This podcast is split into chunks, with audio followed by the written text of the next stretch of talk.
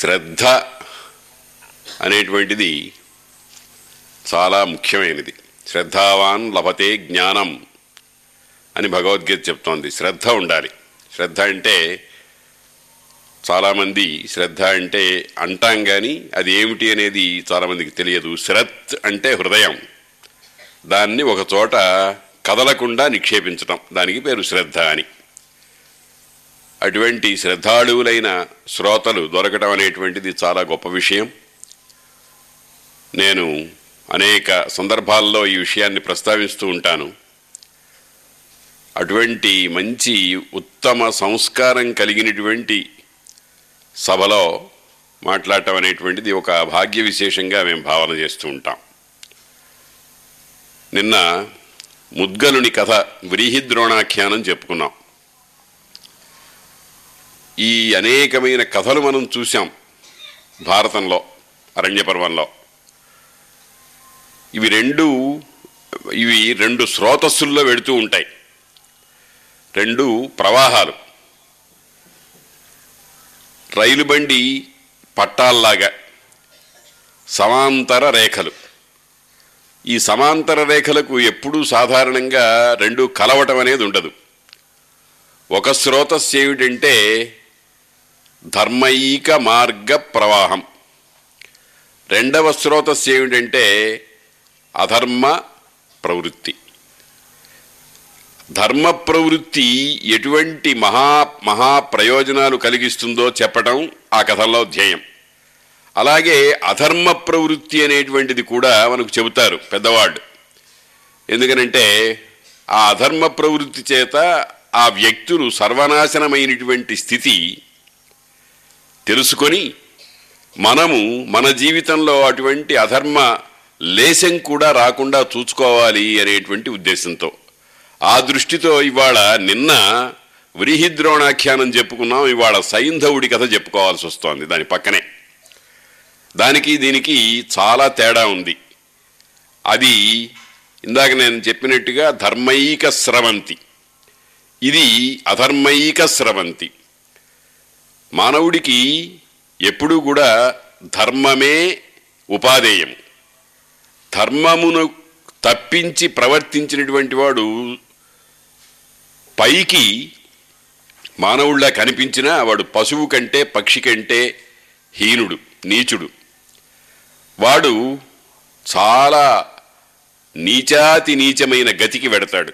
దాన్ని కూడా వ్యాసుల వారు చెబుతారు. ఎందుకనంటే ఒక ఉదాహరణ చూపించి వీడు ఇట్లా నాశనమైపోయినాడు. మీరు మీ జీవితంలో అటువంటి నాశనమైపోయేటువంటి మార్గంలో కనీసం ఒక్కసారైనా ప్రవర్తించకండి.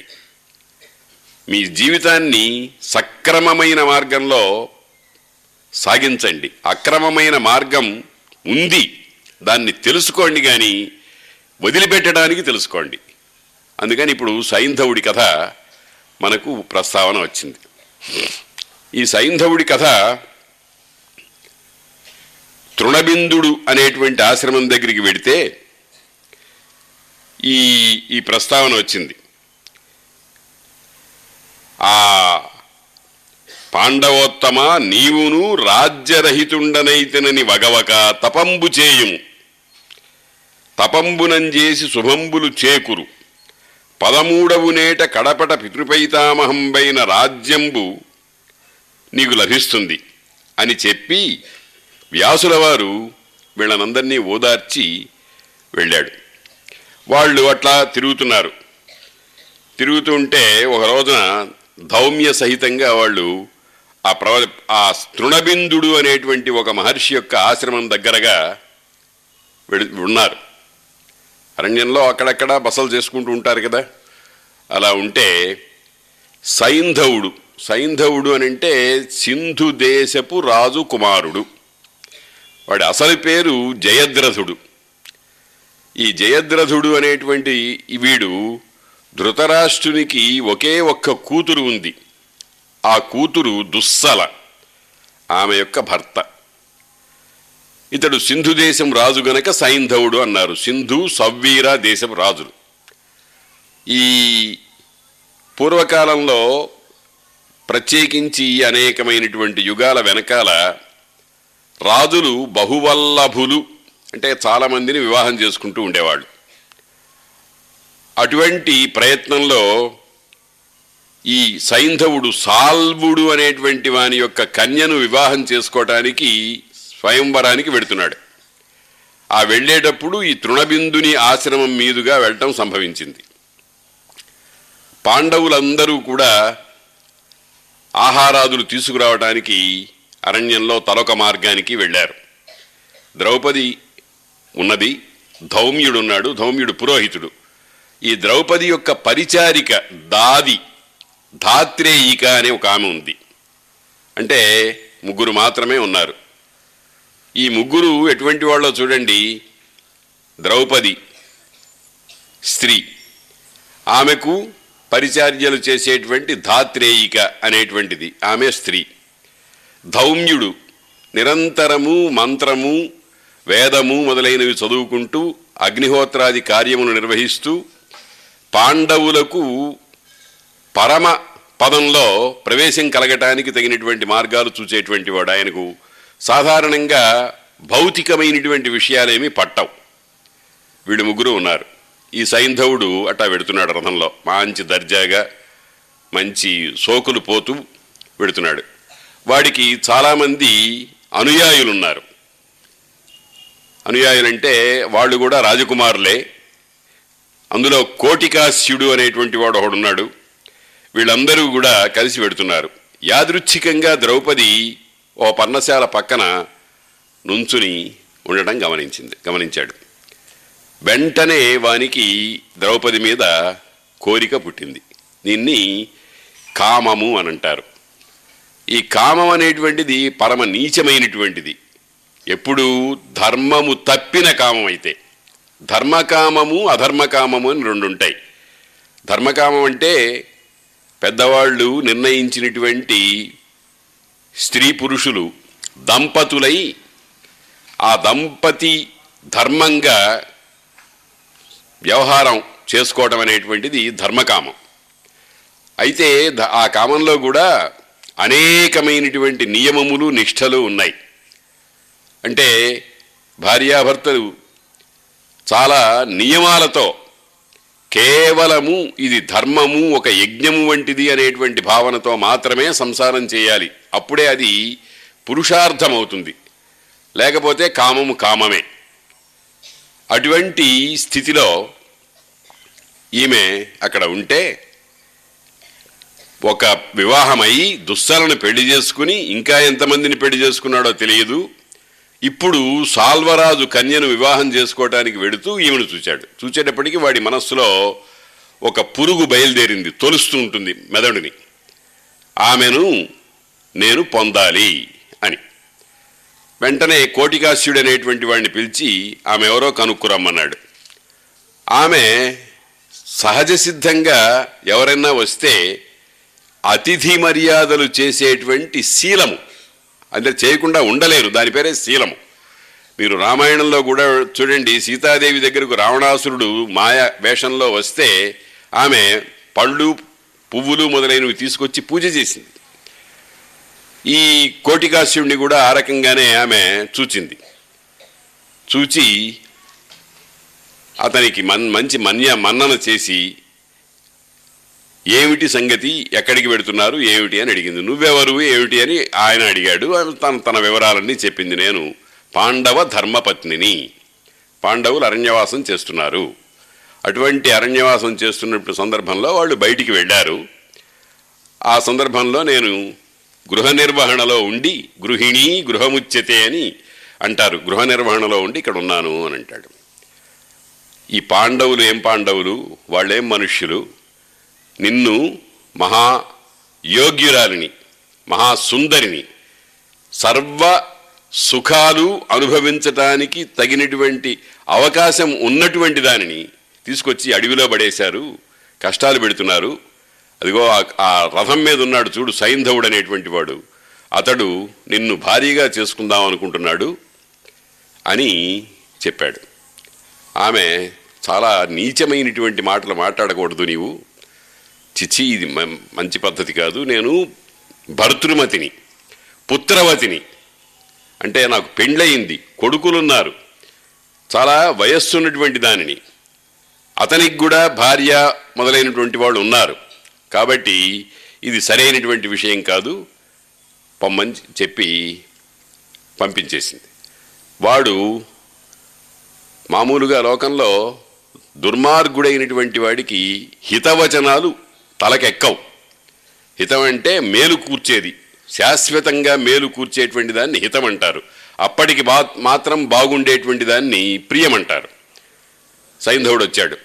సైంధవుడు వచ్చి మామూలు ఇందాకటి పాఠమే. కోటికాశ్యుడు చెప్పిన పాఠం మళ్ళీ ఒప్పచెప్పాడు నువ్వెవరు అని అన్న అడిగాడు చెప్పింది. చెప్పిన తరువాతనైనా వాడికి జ్ఞానం కలగాలి. ఎందుకనంటే ఈమె తనకు అక్క వరసో చెల్లెలు వరసో అవుతుంది. ఎందుకనంటే పాండవుల చెల్లెలు అయినటువంటి దుస్సల దుస్సలకు భర్త. ద్రౌపదికి కూడా మన్నింపదగినటువంటి గౌరవింపదగినటువంటి సంబంధం. సాధారణంగా సృష్టిలో కామ ప్రవృత్తి ఎక్కడ పడితే అక్కడ కలగటానికి వీర్లేదు కలిగినా కానీ దాని అది బయటికి వ్యక్తం చేయడానికి వీర్లేదు కానీ సైంధవుడు నీచుడు అంటే సామాన్య మానవ ధర్మం కూడా పాటించనటువంటి పరమ నికృష్టమైనటువంటి మనస్తత్వం కలిగినవాడు దానికి కారణం భగవద్గీత చెప్పింది. కామయేష క్రోధయేష రజోగుణ సముద్భవ మహాశనో మహాపాప్మ విధ్యేనమిహ వైరిణం.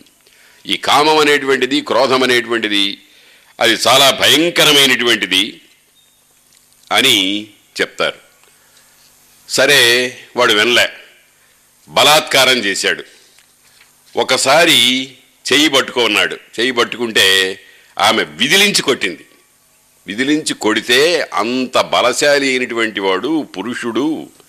వాడు నేల మీద దొర్లి ఒక గాడిదలాగా పడిపోయినాడు ఒక క్షణం. అంటే ఈ ద్రౌపది యొక్క బలం కాదక్కడ ప్రధానం. వాని మనస్సులో ఉండేటువంటి కోరిక దుష్టకామం అనేది వాణ్ణి బలహీనుని చేసింది. ఓ ఒక తన్ను దన్నినట్టుగా గెంటి వేసేటప్పటికీ వాడు కింద నేల మీద పడిపోయిన వాడు కూడా మళ్ళీ లేచి దుర్మార్గుడు కనుక చెప్పే మాట మంచి మాట వినేటువంటి స్వభావం లేనివాడు గనక ఆమెను గుంజుకొని పోయి రథం మీద కూర్చోబెట్టుకు తీసుకుపోతున్నాడు. ఆమె చూసింది ఎవరు లేరు భర్తలు లేరు. ధౌమ్యుడు అగ్నిహోత్రాది కార్యాలు చేసుకుంటున్నాడు. పెద్దగా అరిసింది ఆయన చూశాడు గబగబ పరిగెత్తుకుంటూ వచ్చాడు. ఈ లోపల రథం పోతూనే ఉంది. ఆయన వెంటబడ్డాడు. ఏం చేస్తాడు? మామూలుగా మనకు తెలిసినటువంటి విషయం వల్ల ఏంటంటే అటువంటి సందర్భాల్లో కొన్ని మంచి మాటలు చెప్పడానికి ప్రయత్నం చేస్తాం. అది వ్యర్థం. ఎందుకనంటే అటువంటి వాడికి మంచి మాటలు పనికిరావు. మంచి మనిషికి ఒక మాట మంచి గొడ్డుకు ఒక దెబ్బ అంటారు. ఇది రెండూ కాదు. ఆయన అట్లాగా నెత్తి మీద చేయి పెట్టుకుని ఏడుచుకుంటూ ఆ రథం వెంటబడ్డాడు. ఈ ధాత్రేయిక ఈమె కూడా పరుగెత్తుతూ వస్తోంది. ప- పరమ పవిత్రురాలు పూజ్యురాలు అందరికీ నమస్కరింపదగినటువంటిది ఉత్తమ స్వభావం కలిగినటువంటిది ఈమెకు ఇటువంటి కష్టం వచ్చింది అని ఆమె మొత్తుకుంటూ పోతోంది. ఈ లోపల వాళ్ళు కార్యక్రమాలన్నీ ముగించుకుని పాండవులందరూ వచ్చారు. కొన్ని అపశకునాలు కనిపించినాయి. కనిపించేటప్పటికీ ఈ రకంగా పరిగెత్తుకుంటూ వచ్చారు. వచ్చేటప్పటికీ ఈ ధాత్రేయిక గుండెలు బాదుకుంటూ ఏడుస్తోంది. అయ్యో అయ్యో అని. నీకెవరేం ఉపకారం చేశారు అని అన్నారు నాకేం అపకారం కాదండి అమ్మగారిని. వాడెవడో ఎత్తుకుపోతున్నాడు ద్రవం ధౌమ్యుడు పరిగెత్తాడు అని ఈ రకంగా వివరం చెప్పింది. చెప్పేటప్పటికి ఆమెను అందరిను అందరూ ఓదార్చి నువ్వు ఉండు మేం వెళ్ళి ప్రయత్నం చేస్తామని చెప్పి రథాల మీద పరిగెత్తుకుంటూ వెళ్ళారు. వెడితే వాడు పోతున్నాడు. ఈ లోపల పాండవులు వాడిని చూచారు. అంటే మనస్సులో ఒక తీవ్రమైనటువంటి ఆరాటం ఉన్నటువంటి వాడికి ఎలాగో అలా ఒక విచిత్రమైనటువంటి శక్తి ఏర్పడుతుంది. ఆ శక్తితో వాళ్ళు ఆ సైంధవుని పరివారాన్నంతటినీ కూడా చాలా తొందరలోనే ముట్టుకున్నారు. ఈ లోపల భీముడు అర్జునుడు ధర్మరాజుని ధౌమ్యుడు కలిశారు ముందర. ఆ ధౌమ్యుణ్ణి కలిసి సంగతి తెలుసుకుని అదిగో వాడు సైంధవుడు పోతున్నాడు అని ఆయన అన్న తర్వాత భీముడు అర్జునుడు తక్కిన వాళ్ళని ధర్మరాజుని ధౌమ్యుణ్ణి మీరు ఇక్కడ ఉండండి ఆ సైంధవుడి సంగతి మేము చూసొస్తామని వాళ్ళు బయలుదేరబోతుంటే ధర్మరాజు ఎంత మహానుభావుడు మహాత్ముడు అని అంటే నాయనా మీరు ఎట్టి పరిస్థితుల్లోనూ సైంధవుడి ప్రాణాలు తీయకండి. ఎందుకంటే మన చెల్లెలి భర్త ఆయన అన్నాడు. అంటే కుక్కైనా సరే నక్కైనా సరే మనకు మనది అనేటువంటి భావన ఉన్నప్పుడు దాన్ని అది ఎంత నీచమైన పని చేసినా గరే సరే రక్షించాలి అనేటువంటి దృష్టే తప్ప ధర్మరాజుకి వేరే భావన ఉండదు. వాడు చేసిన అపకారం కాస్తా కుస్తా అపకారం కాదు. మహా తీవ్రాతి తీవ్రమైనటువంటి అపకారం. అటువంటి ఘోరమైన అపకారం చేసిన తర్వాత కూడా ధర్మరాజు క్షమించాడని. అందుకనే విదురనీతిలో ఆ మాట అంటారు క్షమించువారిగని చాలమి పెట్టుదురు. అన్నిటినీ క్షమిస్తుడు పోనీలే వాడు కూడా ఒక మనిషే వాడు కూడా మన కొంతమంది జేబు కొట్టేస్తారు. మన జేబులో బాగా ధనం ఉంది ఆ జేబు కొట్టేస్తాడు. జేబు కొట్టేస్తే ఒక మహానుభావుడు ఆ జేబు కొట్టేసిన వాని శిల్పాన్ని తనకు తెలియకుండా తన జేబులో ఉండేటువంటి ధనాన్ని తీసుకున్న వాడి శిల్పాన్ని మెచ్చుకుంటూ ఆనందపడ్డాట. అటువంటి వాళ్ళు అజాత శత్రువులని అంటారు. ధర్మరాజు కూడా అట్టాగే వాడిని చంపవద్దు. వాణ్ణి మన ద్రౌపదిని విడిపించుకు తీసుకురండి అని చెప్పారు. భీముడికి చాలా తీవ్రమైన కోపం వచ్చింది. అర్జునుడు కూడా అన్నాడు ఇదేం ధర్మరాజయ్య? ఇంత ఘోరాతి ఘోర పాపం చేసినటువంటి వాణ్ణి సంహారం చేయాల్సిందే తప్ప వాణ్ణి వదిలిపెట్టడం ఏమిటి? ఈ ధర్మరాజు గారు ఎప్పుడూ కరుణ కరుణ జాలి అందరూ సుఖంగా ఉండాలి అని అనుకుంటాడు. ఆ మాట నిజమే. కానీ మనల్ని కావాలని అపకారం చేసినటువంటి వాళ్ళని కూడా సుఖంగా ఉండాలనుకోవటం అనేటువంటిది చాలా వింత ప్రవృత్తి అని భీముడికి కొంత కోపం వచ్చింది. వెంటబడ్డారు. మహాఘోరమైన యుద్ధం జరిగింది. వాడు సైంధవుడేమీ సామాన్యుడు కాడు. ఏదో తప్పు పని చేశాను క్షమించమని అడిగేవాడు కాదు. అవసరం వస్తే భీముడితో అర్జునుడితో చాలా తీవ్రాతి తీవ్రమైనటువంటి యుద్ధం చేయగలిగినటువంటి వాడు. అంతేకాదు వాడికి పరివారం ఉంది. ఇప్పుడు భీమార్జునుడు వీళ్ళొక్క ఇద్దరే కానీ వాడికి చాలా పరివారం ఉంది. అనేక దేశముల రాజులు వాడితో పాటు వెడుతున్నారు. ఇందాక చెప్పాను కోటికాస్యుడు మొదలైన వాడు సవ్వీరుడు అనేటువంటి వాడు. ఇంకా ఇతరమైనటువంటి రాజులందరూ వాడికి ఉన్నారు. వాళ్ళల్లో చాలామంది వచ్చి ఎదుర్కొన్నారు భీమసేనుణ్ణి. ఎదుర్కొంటే చాలా తీవ్రమైన యుద్ధం జరిగింది. ఒక దశలో సైంధవుడు రథం పట్టు తప్పిపోయింది. రథం మీద నుంచి కిందికి దూకాడు. ద్రౌపదిని వదిలేసేశాడు. కాలితో పరిగెత్తడం ప్రారంభించాడు. ఆ పరిగెత్తడం ప్రారంభిస్తే ప్రారంభించి ఒక పొదల చాటున దాగి ఉన్నాడు. కానీ భీమసేనుడు వాణ్ణి వదిలిపెట్టలే పట్టుకున్నాడు. జుట్టు గ్రద్ద కోడిని డేగ ఇతరమైన పక్షుల్ని ఏ విధంగానైతే పట్టుకుంటుందో ఆ రకంగా పట్టుకుని బైక్ లాక్కొచ్చాడు.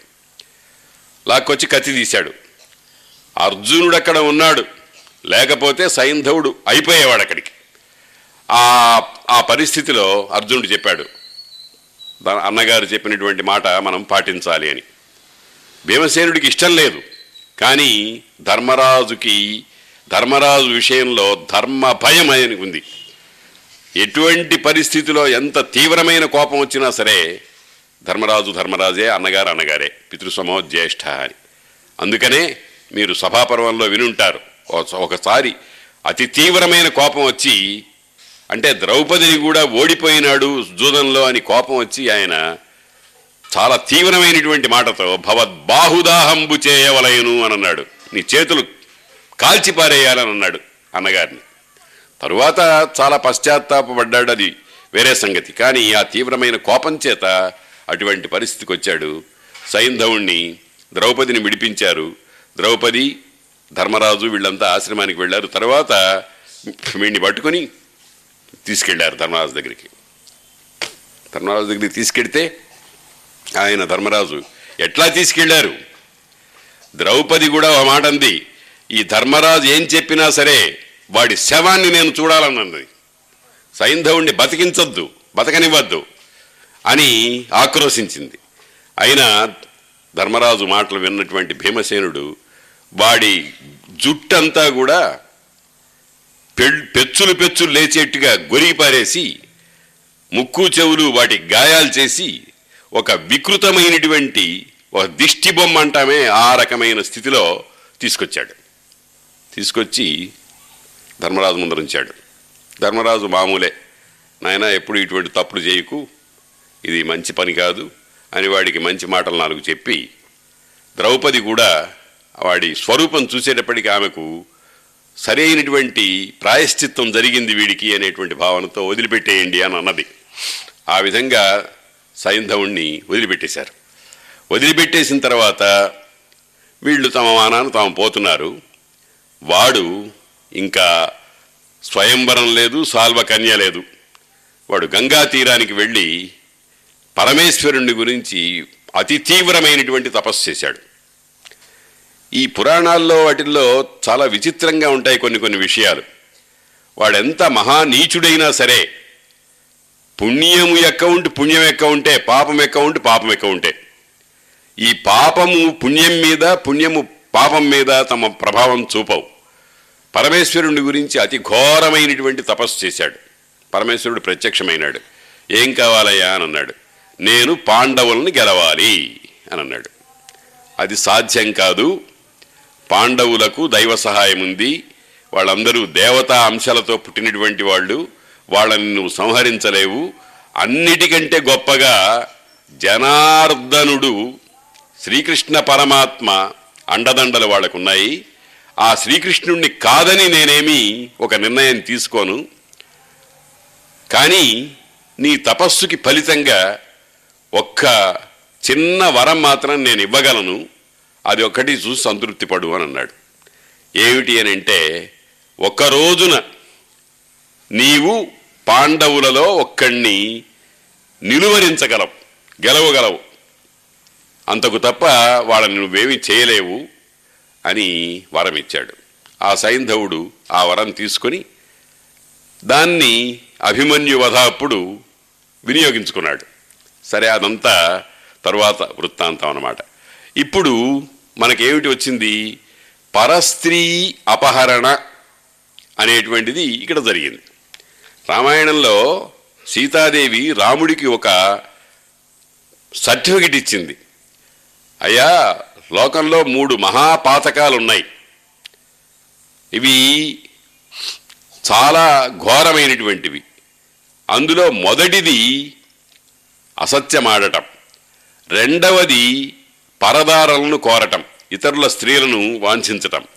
మూడవది పగ లేకుండా ఏ విధమైనటువంటి కారణం లేకుండా ఇతరుని ఎందు శత్రుభావన కలిగి ఉండటం. ఈ మూడు చాలా భయంకరమైనటువంటి పాపాలయ్యా అని రాముడికి ఒక సన్నివేశంలో చెప్పింది.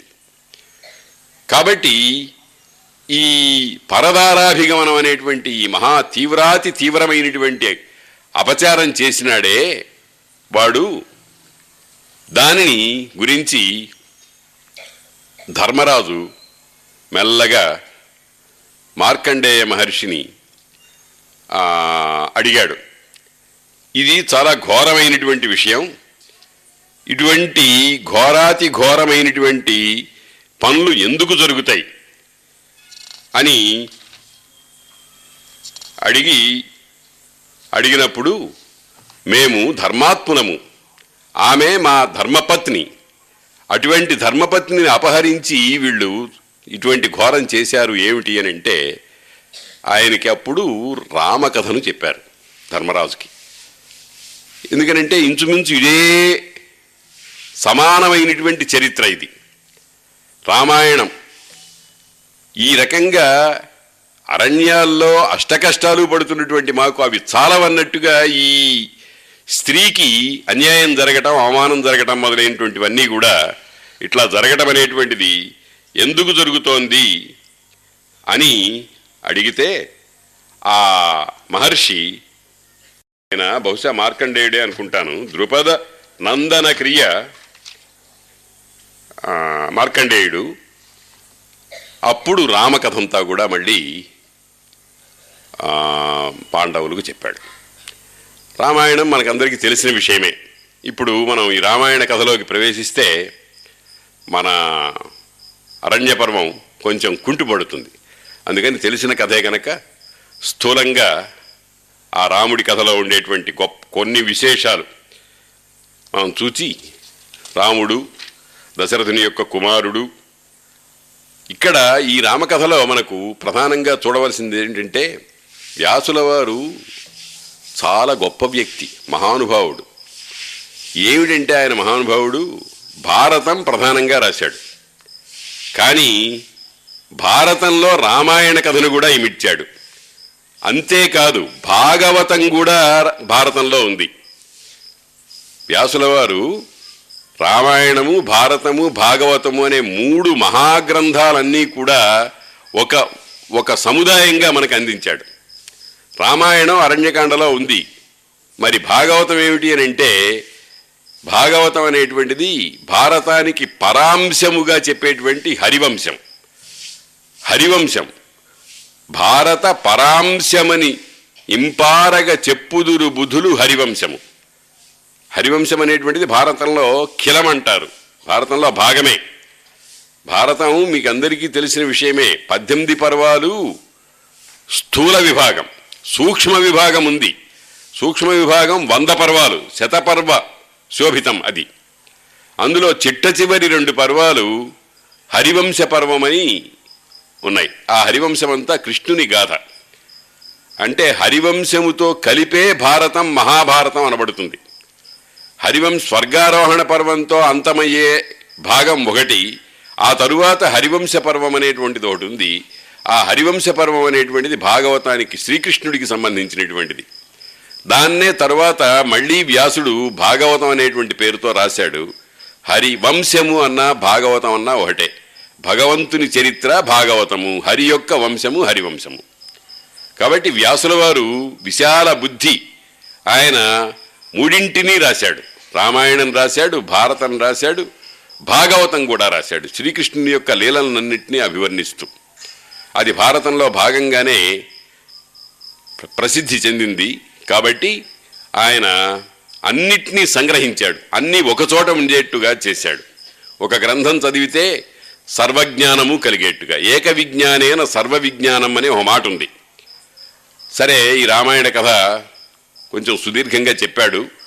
అంటే ఇరవై నాలుగు వేల శ్లోకాలు ఆరు కాండలు ఏడు కాండలుగా ఉండేటువంటి రామాయణ కథనంతటినీ కూడా అంతా కలిపి ఒక మూడు నాలుగు వందల శ్లోకాల్లో ఇమిడ్చాడు వ్యాసుల వారు.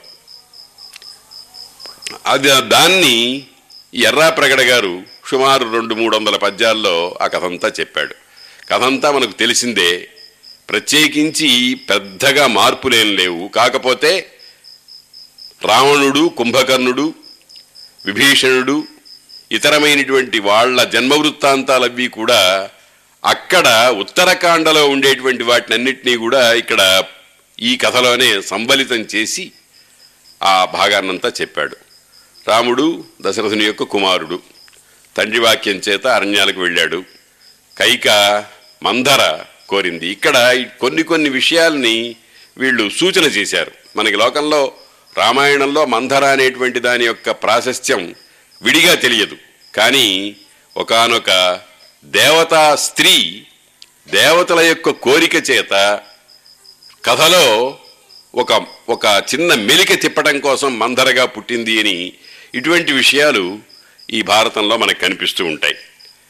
ఆయన పితృవాక్య పరిపాలన కోసం పితృవాక్య పరిపాలన అంటే తండ్రికి అసత్య దోషం రాకుండా చేయడం కోసం ఆయన ఏం చేశాడంటే అరణ్యాలకు వెళ్ళాడు. ఆ అరణ్యంలో రాక్షసులు విరాధుడు కబంధుడు మొదలైనటువంటి వాడు కరుడు దూషణుడు శూర్పణఖ మొదలైనటువంటి వాళ్ళందరినీ సంహరించి రావణాసురుడు సీతాదేవిని ఎత్తుకుపోతే అక్కడ వాలి సుగ్రీవుడు హనుమంతుడు జాంబవంతుడు సుషేణుడు నలుడు మొదలైనటువంటి వాళ్ళందరి యొక్క సహాయం చేత సముద్రం మీద వారధి కట్టి సముద్రుడిని మా రాముడు మొట్టమొదటి ఈ ఈ భాగంలో మనకి ఏం చెప్తున్నాడంటే నేను సముద్రాన్ని ఇంకించి పారేస్తాను మనం అందరం హాయిగా సుఖంగా వెళ్ళటానికి వీలుగా దారిచ్చేట్టుగా నా బాణశక్తితో చేస్తాను అని అంటే సముద్రుడు అట్లా కాదు. నీలాగానే అందరూ నన్ను తర్జిస్తే ప్రకృతి ధర్మం చెడిపోతుంది కాబట్టి మీ దగ్గర నలుడనేటువంటి మంచి ఇంజనీర్ ఒకడున్నాడు. ఆయన చేత ఒక వార వారధి కట్టించు అని చెప్పి కట్టించినట్టుగా ఉంది. రామాయణంలో కూడా ఆ కథ ఉంది. కాబట్టి వెళ్ళారు. రావణాసురుడు వాని తమ్ముడు కుంభకర్ణుడు విభీషణుడు వాళ్ళ యొక్క ప్రవృత్తికి అసహ్యపడి రావటం రాముడి వైపు చేరటం అతడు కూడా యుద్ధంలో చాలా తీవ్రమైనటువంటి భాగం తీసుకోవటం అనేటువంటిది ఇవన్నీ కూడా మనకి రామాయణంలో కనిపిస్తాయి. సీతాదేవి చెర విడిపిస్తాడు. మనకందరికీ తెలిసిన విషయమే. శ్రీరాముడు సీతాదేవిని రావణాసురుడు అపహరించిన తర్వాత పసిపిల్లవాడు ఏడ్చినట్టు ఏడ్చాడు తమ్ముడి దగ్గర. చాలా ఘోరంగా. కానీ యుద్ధమంతా అయిపోయిన తర్వాత సీతాదేవిని తీసుకొస్తే నీకు నాకు సంబంధం లేదు అని అన్నాడు. నేను నా శత్రుత్వాన్ని పోగొట్టుకోవడానికి యుద్ధం చేశాను కానీ నీకోసం చేయలేదు అని అన్నాడు. ఇది మనకు చాలా క్రూరంగా కనిపిస్తుంది. రాముడు ఏమి ఏం మనిషి అండి అని అనిపెట్టి కనిపిస్తుంది. కానీ ఉత్తముడైనటువంటి క్షత్రియ ధర్మాన్ని పాటించేటువంటి వాడికి తాను కానీ తన వాళ్ళు కానీ ప్రధానం కాదు. తాను సర్వనాశనమైపోయినా సరే తన ఆత్మీయులు ఏమైనా సరే ప్రజలను గురించి ప్రజలు తమను గురించి అపయశస్సుకి సంబంధించినటువంటి మాటలు మాట్లాడకూడదు. అప్పుడు బ్రహ్మాది దేవతలందరూ వచ్చి ఆమె యొక్క పాతివ్రత్యాన్ని నిరూపించి రావణాసురుడికి ఒక శాపం ఉంది ఇష్టము లేని స్త్రీని స్పృశించినట్లయితే వాడి తలకాయ పగిలిపోతుంది అని శాపం ఇచ్చారు. ఆ శాపం చేత రావణాసురుడు సీతాదేవిని ఏ విధంగానూ పాడు చేయలేదు అని చెప్పి మళ్ళీ శ్రీ సీతాదేవిని రాముడికి అప్పగించారు. ఇది ప్రధానంగా ఎందుకు చెప్పారంటే యుధిష్ఠిరుడికి ఇటువంటి కష్టమే వచ్చింది. తన ధర్మపత్నిని సైంధవుడు ఎత్తుకుపోయినాడు. రాముని యొక్క ధర్మపత్నిని వీడు రావణాసురుడు ఎత్తుకుపోయినాడు. అంటే ఒక సమానమైనటువంటి కథాభాగం. అందుచేత రామాయణ కథని ఆ నిమిత్తంగా ఆ కారణంగా మనకు చెప్పి ఆ రామాయణ కథనంతా కూడా చాలా సుదీర్ఘమైనటువంటి కథగా ఇక్కడ చెప్పారంటే మామూలు వాల్మీకి రామాయణం అంతా కథ కాకపోయినా చాలా సూక్ష్మంగా ముఖ్యమైనటువంటి విషయాలు ఏవైతే ఉన్నాయో వాటినన్నిటినీ త్రిజట స్వప్న వృత్తాంతం యుద్ధంలో ఎవరెవరు గెలిచారు అనేటువంటి విషయాలన్నింటినీ కూడా మనకు సంగ్రహంగా ఈ రామాయణం చెబుతోంది. ఇదంతా అయిపోయిన తర్వాత రామ యుద్ధం. సాధారణంగా మనకు ఈ ఈ కావ్యాల్లో యుద్ధ ఘట్టాలు చాలా ఎక్కువగా చెప్తారు. అటువంటి యుద్ధం అంతా కూడా చక్కగా వర్ణించారు.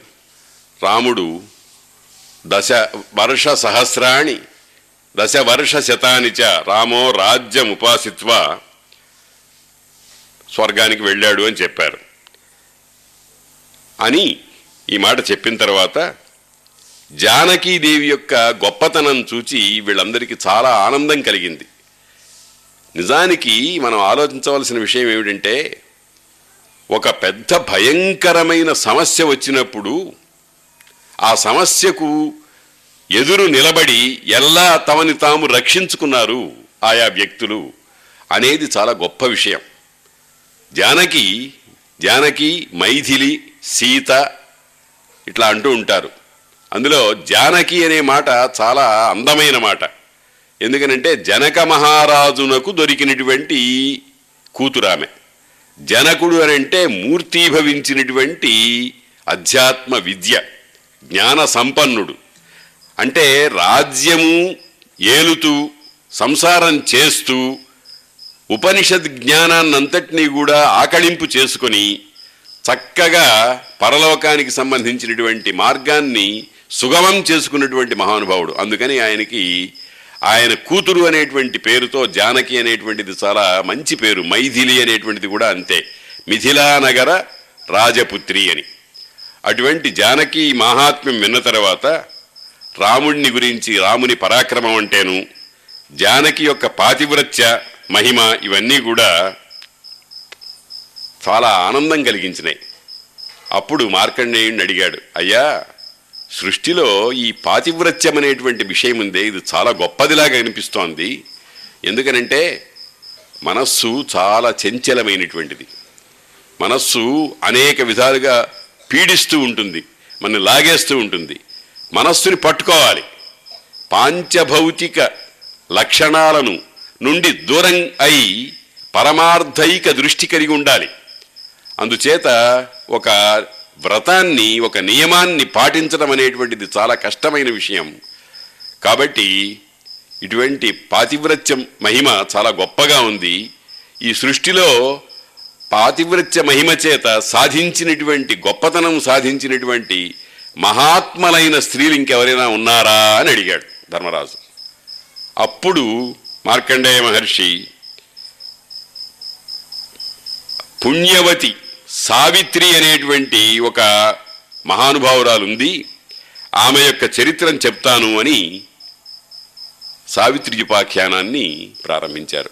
ఇది సావిత్రి ఉపాఖ్యానం కూడా చాలా గొప్పది. సావిత్రి అంటే గాయత్రి యొక్క మరొక పేరు. గాయత్రి మంత్రం అధిష్టాన దేవత. మనం గాయత్రి అనే ఒక పెద్ద దేవతగా ముక్తా విద్రుమ హేమ నీల ధవళఛాయై ముఖై స్త్రీక్షణై అని ఒక స్వరూపాన్ని ఒక దేవతా స్వరూపాన్ని భావన చేస్తూ ఉంటాం. ఆ ఆ గాయత్రియే ఒక సమయంలో సావిత్రి అనబడుతుంది. ఆ సావిత్రి అనేటువంటిది చాలా గొప్ప శీలము కలది. సావిత్రీదేవి యొక్క అనుగ్రహ విశేషం చేత పుట్టింది. సావిత్రి అమ్మవారు. ఈమె సావిత్రి. అశ్వపతి అని ఒక రాజుగారు ఉన్నాడు ఆ అశ్వపతికి సంతానం లేదు. సంతానం లేకపోతే చాలా కాలం తపస్సు చేశాడు. పదునెనిమిది ఏడులు పద్దెనిమిది ఏళ్ళు సావిత్రిని ఆరాధించాడు. ఆ ఆరాధిస్తే సావిత్రీదేవి ప్రత్యక్షమైంది. ఏం కావాలి నాయన అంటే నాకు కుమారుడు కావాలి అని అన్నాడు. సాధారణంగా పుత్రుడు పుత్రిక. ఇందులో చాలామంది పుత్రుణ్ణే కోరుకుంటారు. ఎందుకనంటే వంశాంకురం తన వంశం సాగాలి. అటువంటి వంశం కోసమని పుత్రుడు కావాలి అని అమ్మవారిని అడిగాడు. అంటే తల్లి ఆ దేవత నీకు పుత్రుడు కాదు పుత్రిక కలుగుతుంది అని చెప్పింది. అదేమిటమ్మా నాకు కావలసింది పుత్రుడు. నేను పద్ పదునెనిమిది సంవత్సరాలు నీకు ఉపచారాలు చేశాను పూజలు చేశాను. ఒక ప్రత్యేకమైనటువంటి కాంక్షతో. నేను ఏది అడిగానో అది కావాలి కానీ నువ్వు కూతురంటే ఎట్లాగా అని అన్నాడు. కూతుర్ని నేను నీకు అనుగ్రహిస్తున్నాను. కానీ అదృష్టం బాగుంటే ఆ కూతురి వల్ల నీకు కొంతమంది కొడుకులు కలిగేటువంటి కూతురి అనుగ్రహ విశేషం చేత నీకు కొడుకులు కలిగేటువంటి అవకాశం ఉంటుంది అని చెప్పాడు.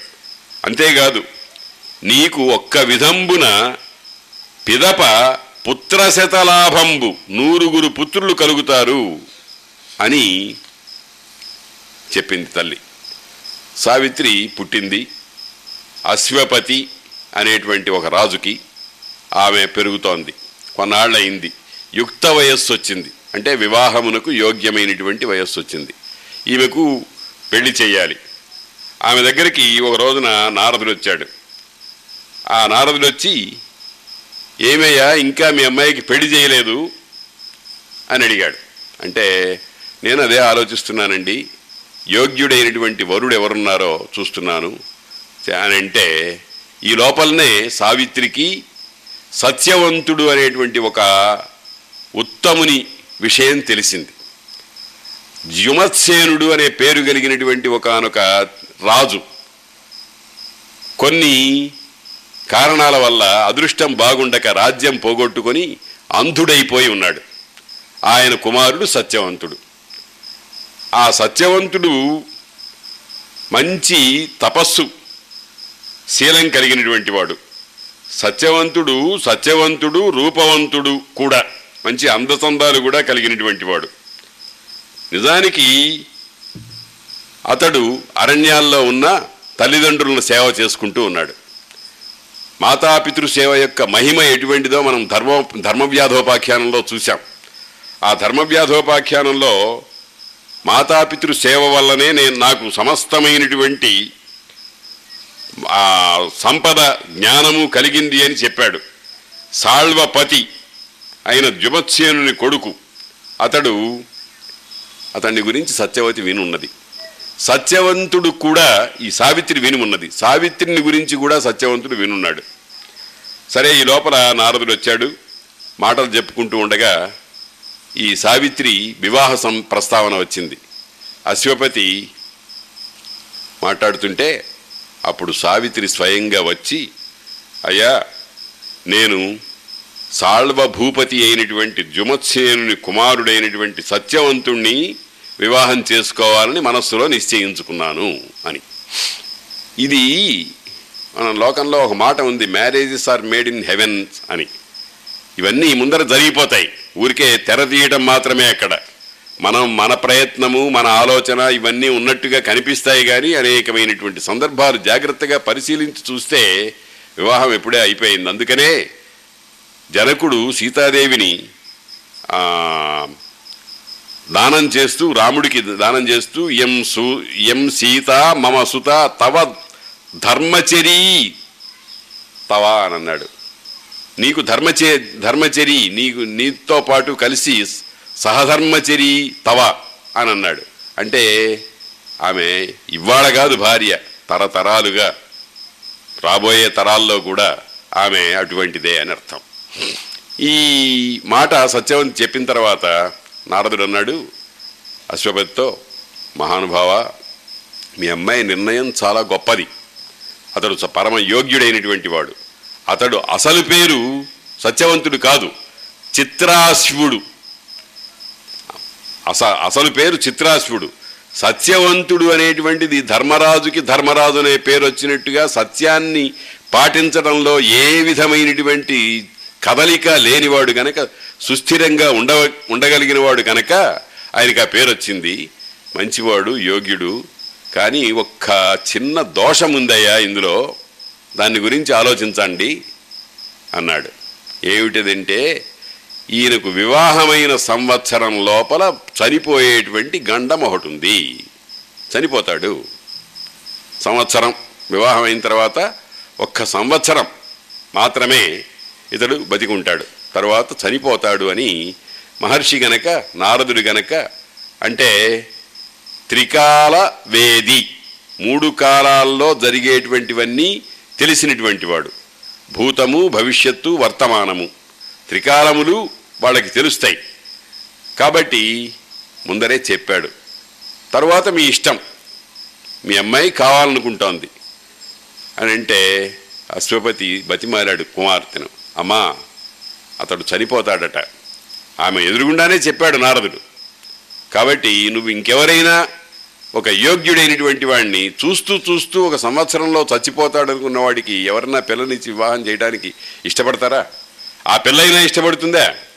కానీ సత్యవ సావిత్రి ఏమైనా సరే సత్యవంతుడే నా భర్త సంవత్సరమే అయినా సరే నేను అతన్నే వివాహం చేసుకుంటాను అని పట్టుపట్టింది.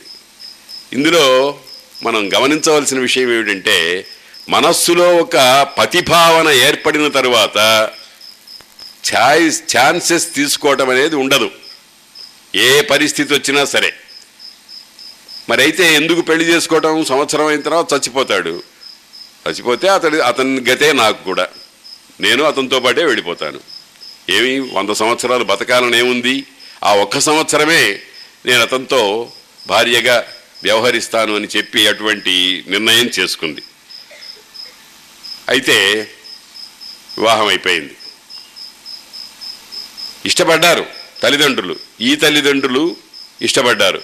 జుమత్సేనుడి దగ్గరికి వెళ్ళారు. ఆయన రాజరిషి అంటే అరణ్యంలో రాజ్యం పోతే కళ్ళు పోతే దారిద్ర్యం ఉంటే ఏ విధమైనటువంటి దుఃఖం లేకుండా హాయిగా సుఖంగా కాలక్షేపం చేస్తున్నాడు. సత్యవంతుడు వాళ్ళిద్దరికీ కూడా సేవలు చేస్తున్నాడు.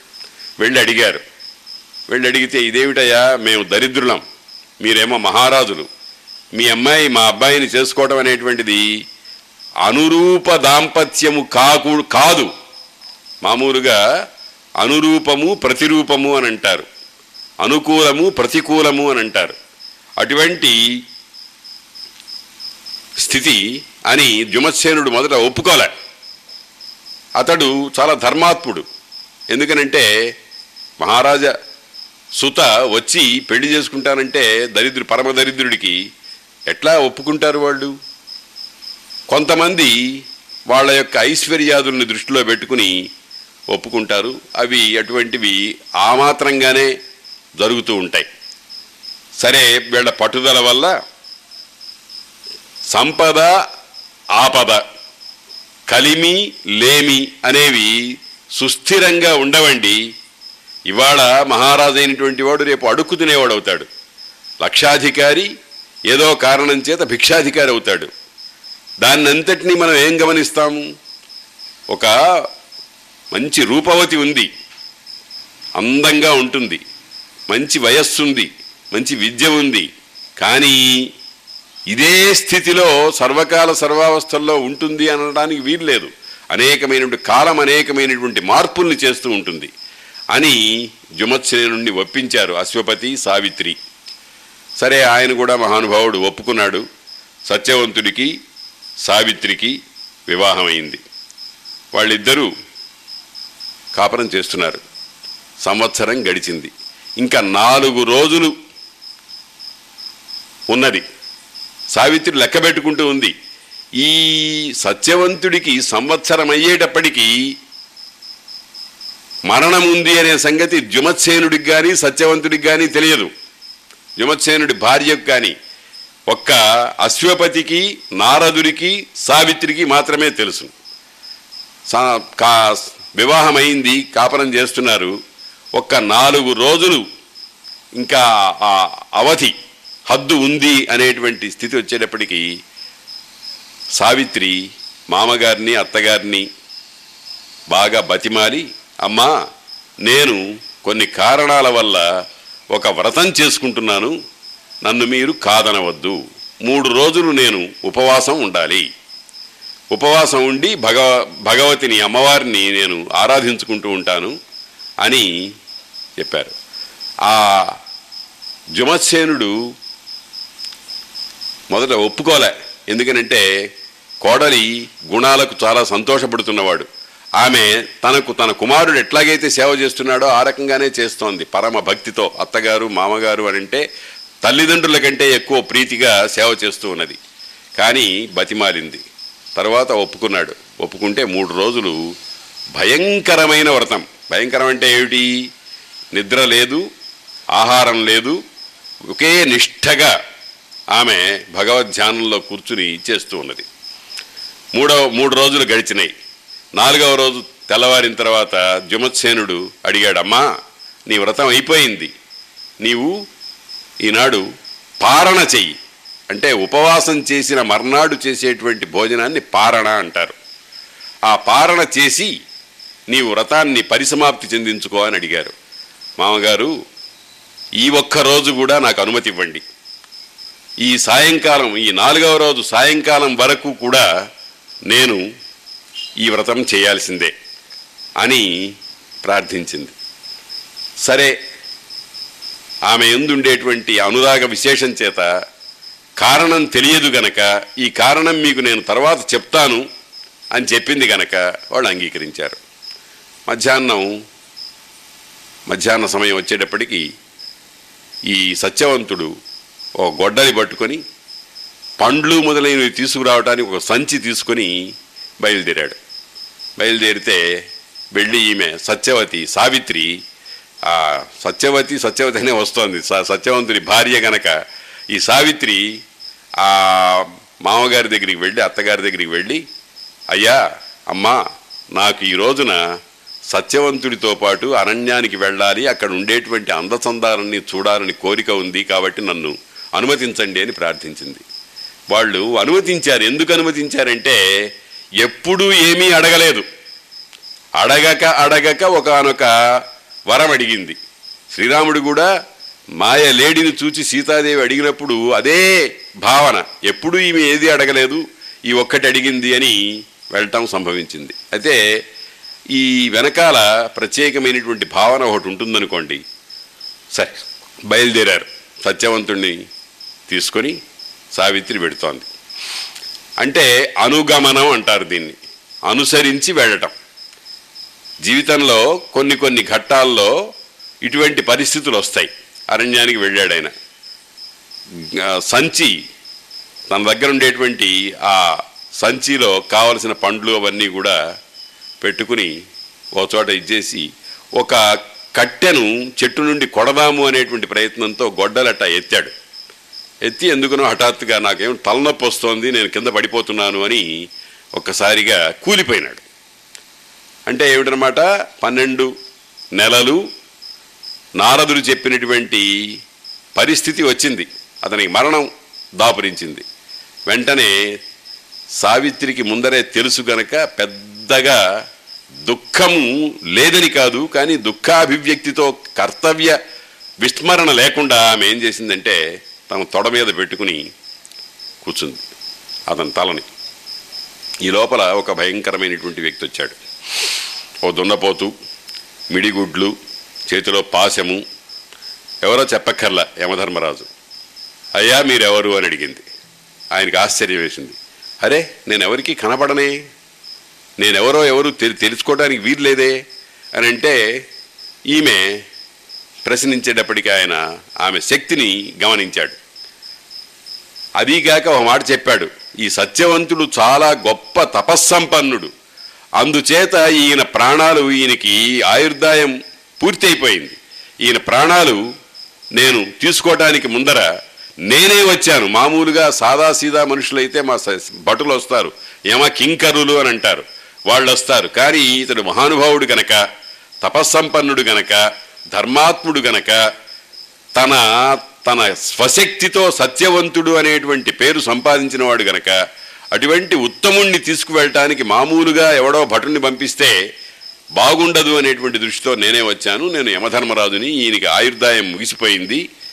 కాబట్టి నేను ఈయన్ని తీసుకువెడతాను అని ఒక పాశాన్ని ప్రయోగించాడు. ఈ శరీరంలో జీవుడనేటువంటి వాడు ప్రాదేశమాత్ర పరిమితంగా ఉంటాడట. ప్రాదేశం ప్రాదేశం అంటే ఈ బొటన రేలు. ఈ ప్రదేశిని అని అంటారు దీన్ని. అలా ఆ శరీరంలో ఉండేటువంటి ఆ ప్రాణశక్తిని అంతటిని ప్రాణశక్తి శరీరం అంతా వ్యాపించి ఉంటుంది. కానీ చనిపోయేటప్పుడు అదంతా మెల్లమెల్లగా ఒక చోటికి చేరి ఒక చోట కేంద్రీకృతమై ఉంటుంది. ఆ ప్రాదేశిని మాత్రంగా ఉండేటువంటి ఆ సత్యవంతుని యొక్క ప్రాణాన్ని బయటికి తీసేసుకుని వెళ్ళటం ప్రారంభించినాడు. ఈ సావిత్రి తన కండ్ల ఎదుట తాను దైవముగా భావించేటువంటి భర్త చనిపోవటం అనేటువంటిది శరీరత్యాగం చేయటం అనేటువంటిది చూసింది. చూచి అయితే ధీర ధీర అంటారు. ధీర అంటే కర్తవ్యాన్ని చక్కగా నిర్వహించగలిగిన సామర్థ్యం ఉన్నటువంటిది.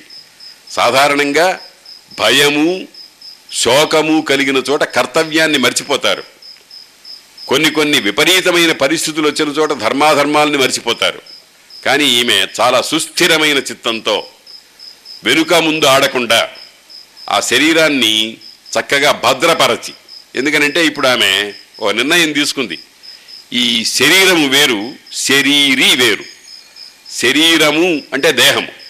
ఈ దేహములో ఎక్కడో అంగుష్ఠమాత్ర పురుష అంగుష్ఠ సమాశ్రిత అని మంత్రం ఉంది. ఈ అంగుష్ట మాత్రంగా ఉంటాట బొట్టన వ్రేలంతా ఉంటాట ఆ పురుషుడు అతడు ఈ శరీరంలో ఉన్నంత వరకు శరీరము చైతన్యం కలిగి ఉంటుంది.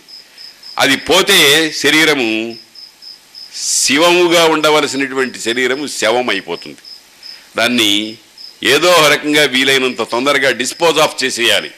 భూమిలో పాతి పెట్టడమో దహనానికి వేసేయటమో లేకపోతే పార్సీలని ఉన్న ఒక జాతి వాళ్ళు ఉన్నారు మన దేశంలోనే. వాళ్ళు ఆ సికింద్రాబాద్లో పార్సీ గుట్ట అని ఒకటి ఉంది. ఈ చనిపోయినటువంటి శరీరాన్ని తీసుకెళ్ళి అక్కడ పైన ఒక కొండ మీద ఒక పలకలాగా ఉండేటువంటి ఒక రాయి ఉంటుంది. ఆ రాతి మీద పెడతారు. గద్దలు కాకులు అన్నీ పీకు తిని ఆ శరీరాన్ని లేకుండా చేస్తాయి. ఒక్కొక్కరు ఒక్కొక్క సాంప్రదాయం. సాధారణంగా దహనం. ఇంకొకటి ఖననం. ఇంకొకటి ఇట్లాగా పక్షులకు పశువులకు వేయటం అనేటువంటిది. ఈ విధంగా ఈ శరీరాన్ని రక్షించాలి. ఎందుకనంటే మళ్ళీ ఒకవేళ అదృష్టవశంచేత తన తపస్సు ఫలించి భగవంతుడు యమధర్మరాజు ఆ ఆయువుని గనక ఇచ్చినట్లయితే ఎక్కడ ప్రవేశపెట్టాలి? ఈ శరీరంలో ప్రవేశపెట్టాలి. అందుకని దాన్ని భద్రంగా ఒక చోట ఏర్పాటు చేసింది యముడి వెనకాల బయలుదేరింది. బయలుదేరితే యముడు ముందర స- నడుస్తున్నాడు. ఈమె వెనకాల నడుస్తోంది. నువ్వు రావడానికి వీల్లేదమ్మా. యముడికి కూడా ఒక డిసిప్లిన్ ఉంది. ఏమిటా డిసిప్లిన్ అంటే ఎవడు చనిపోవలసినటువంటి రాత ఉందో వాణ్ణి మాత్రమే తీసుకువెడతాడు. చనిపోయేటువంటి సమయం రాని వాణ్ణి ఎప్పుడూ తీసుకువెళ్ళడు. నేను వచ్చేస్తానంటే తీసుకుపోడు ఆయన. కాబట్టి సావిత్రిని వెనకాల వస్తుంటే ఆమె ఆమెను రావద్దన్నాడు. నువ్వు రావడానికి వీలు లేదు అని అన్నాడు. అంటే సావిత్రి నువ్వు మహానుభావుడివయ్యా ధర్మాలన్నీ తెలిసినటువంటి వాడి అందుకనే నిన్ను యమధర్మరాజు అని అన్నారు. నీకు కొన్ని పేర్లున్నాయి శమనుడని యముడని సమవర్తి అని. ఇట్లా పేర్లున్నాయి. ఆ పేర్లన్నీ కూడా అర్థవంతములైనటువంటివి. ధర్మం ఏమిటంటే భర్త ఎక్కడ ఉంటే భార్య అక్కడే ఉండాలి. నేను ఆయనకు భార్యను. కాబట్టి ఆయనతో పాటు నేను కూడా వస్తాను. అని బయలుదేరింది. యమధర్మరాజు వద్దని వారించినా ఆమె మానలే వస్తోంది. అప్పుడు యమధర్మరాజు ఏం చేశాడంటే నీ గుణమునకు శీలమునకు నాకు చాలా సంతోషం కలిగింది. నీకేదైనా ఒక వరం ఇస్తాను. అయితే నా భర్త ప్రాణాన్ని ఇవ్వు అనే వరం తప్ప ఇంకేమన్నా కోరుకో అని అన్నాడు యమధర్మరాజు. అంటే అలాగైతే మా మామగారు జుమత్సేనుడు ఆయన భార్య ఆమె ధర్మపత్ని వాళ్ళిద్దరూ అంధులై ఉన్నారు. ఆ అంధులై ఉన్నటువంటి వాళ్ళకి కళ్ళు ప్రసాదించు అని మొట్టమొదటి వరం అడిగింది. అలాగే ఇచ్చాను. వాళ్ళు గురుడితనం నుంచి పోతుంది గురుడితనం నుంచి తప్పుకుంటారు. వాళ్ళు కళ్ళు కలిగిన వాళ్ళు అవుతారు. కళ్ళు ఏర్పడిన వాళ్ళు అవుతారు. ప్రాత స్థితి. అయిన తర్వాత ఆయన పోతున్నాడు. మళ్ళీ వెనకాల వెళ్ళింది. దేవుటమ్మా నీ కోరిక ఇచ్చాను నేను. మళ్ళీ వెంట పడుతున్నావేమిటి? అని అంటే అయ్యా ఏదైనా ఒక సంకల్పం కలిగితే ఆ సంకల్పం మొత్తంగా సఫలమయ్యే వరకు పూనికను వదిలిపెట్టరెవరు. కాబట్టి నేను నీతో వస్తాను. వాళ్ళ వాళ్ళ అదృష్టం బాగుంది వాళ్ళ కన్నులు వచ్చినాయి కానీ నేను నీతో వస్తూనే ఉన్నాను అని. మళ్ళీ అన్నాడు. ఇంకొక వరం కోరు కోరుకో నీకు ఇస్తాను. భర్త ప్రాణం మాత్రం అడగవద్దు అన్నాడు. అయితే మా మామగారికి పోయిన రాజ్యమంతా వచ్చేట్టుగా వరమివ్వు అన్నాడు. ఇచ్చానన్నాడు. పోతున్నాడు. మళ్ళీ వెంటబడింది. కొంత దూరం పోయిన తర్వాత ఇవి చాలా దుర్గమమైన ప్రదేశాలు. ఈ ప్రదేశానికి మానవ మాతృలు ఎవరు రారు. నీవు చేసుకున్న పుణ్య విశేషం వల్ల ఈ మాత్రం దూరమైనా నేను రానిచ్చాను. కాబట్టి నీవు ఇంకా రావద్దు వెనక్కి వెళ్ళు అని అన్నాడు మళ్ళీ మామూలు మాట చెప్పింది. తన తన లక్షణం చెప్పింది. పతి విరహంబు దుస్సహము. భర్తృ వినాకృతి అయిన కాంత మంగళ కార్యాలన్నిట్లోనూ నీచంగా నింద్యంగా పరిగణింపబడుతుంది. కాబట్టి నాకు భర్త లేని జీవితం నాకొద్దు నేను నీతో వచ్చేస్తాను అని అన్నది మళ్ళీ అడిగాడు నీకు మ- ఇంకొక వరం ఇస్తాను. భర్త ప్రాణం మాత్రం అడగద్దు. ఇంకొక వరం ఇస్తాను. కోరుకో. అయితే మా నాన్నగారు అశ్వపతి ఆయనకి పుత్ర సంతానం లేదు. ఆయనకు నూరుగురు కొడుకులు కలిగేట్టుగా నువ్వు అనుగ్రహించవలసింది అని అన్నది. అట్లాగే ఆయనకి నూరుగురు కుమారులు పుడతారు అని. చూడండి చాలా జాగ్రత్తగా మనం ఈ కథను విశ్లేషించి చూసుకుంటే మనకు కొన్ని రహస్యాలు బయటపడతాయి. మొట్టమొదట వరం కోరుకోమన్నప్పుడు తండ్రి గుర్తురాలే. మామగారు గుర్తుకొచ్చాడు అత్తగారు గుర్తుకొచ్చాడు. అంటే భారతీయ సంప్రదాయంలో ఆడపిల్ల ఆడకి వెళ్ళిన తర్వాత ఈడపిల్ల కాకపోయిన తర్వాత సర్వము వారిని గుర్చే ఆలోచించాలి. సావిత్రి మనకు ఆ పాఠం చెబుతోంది.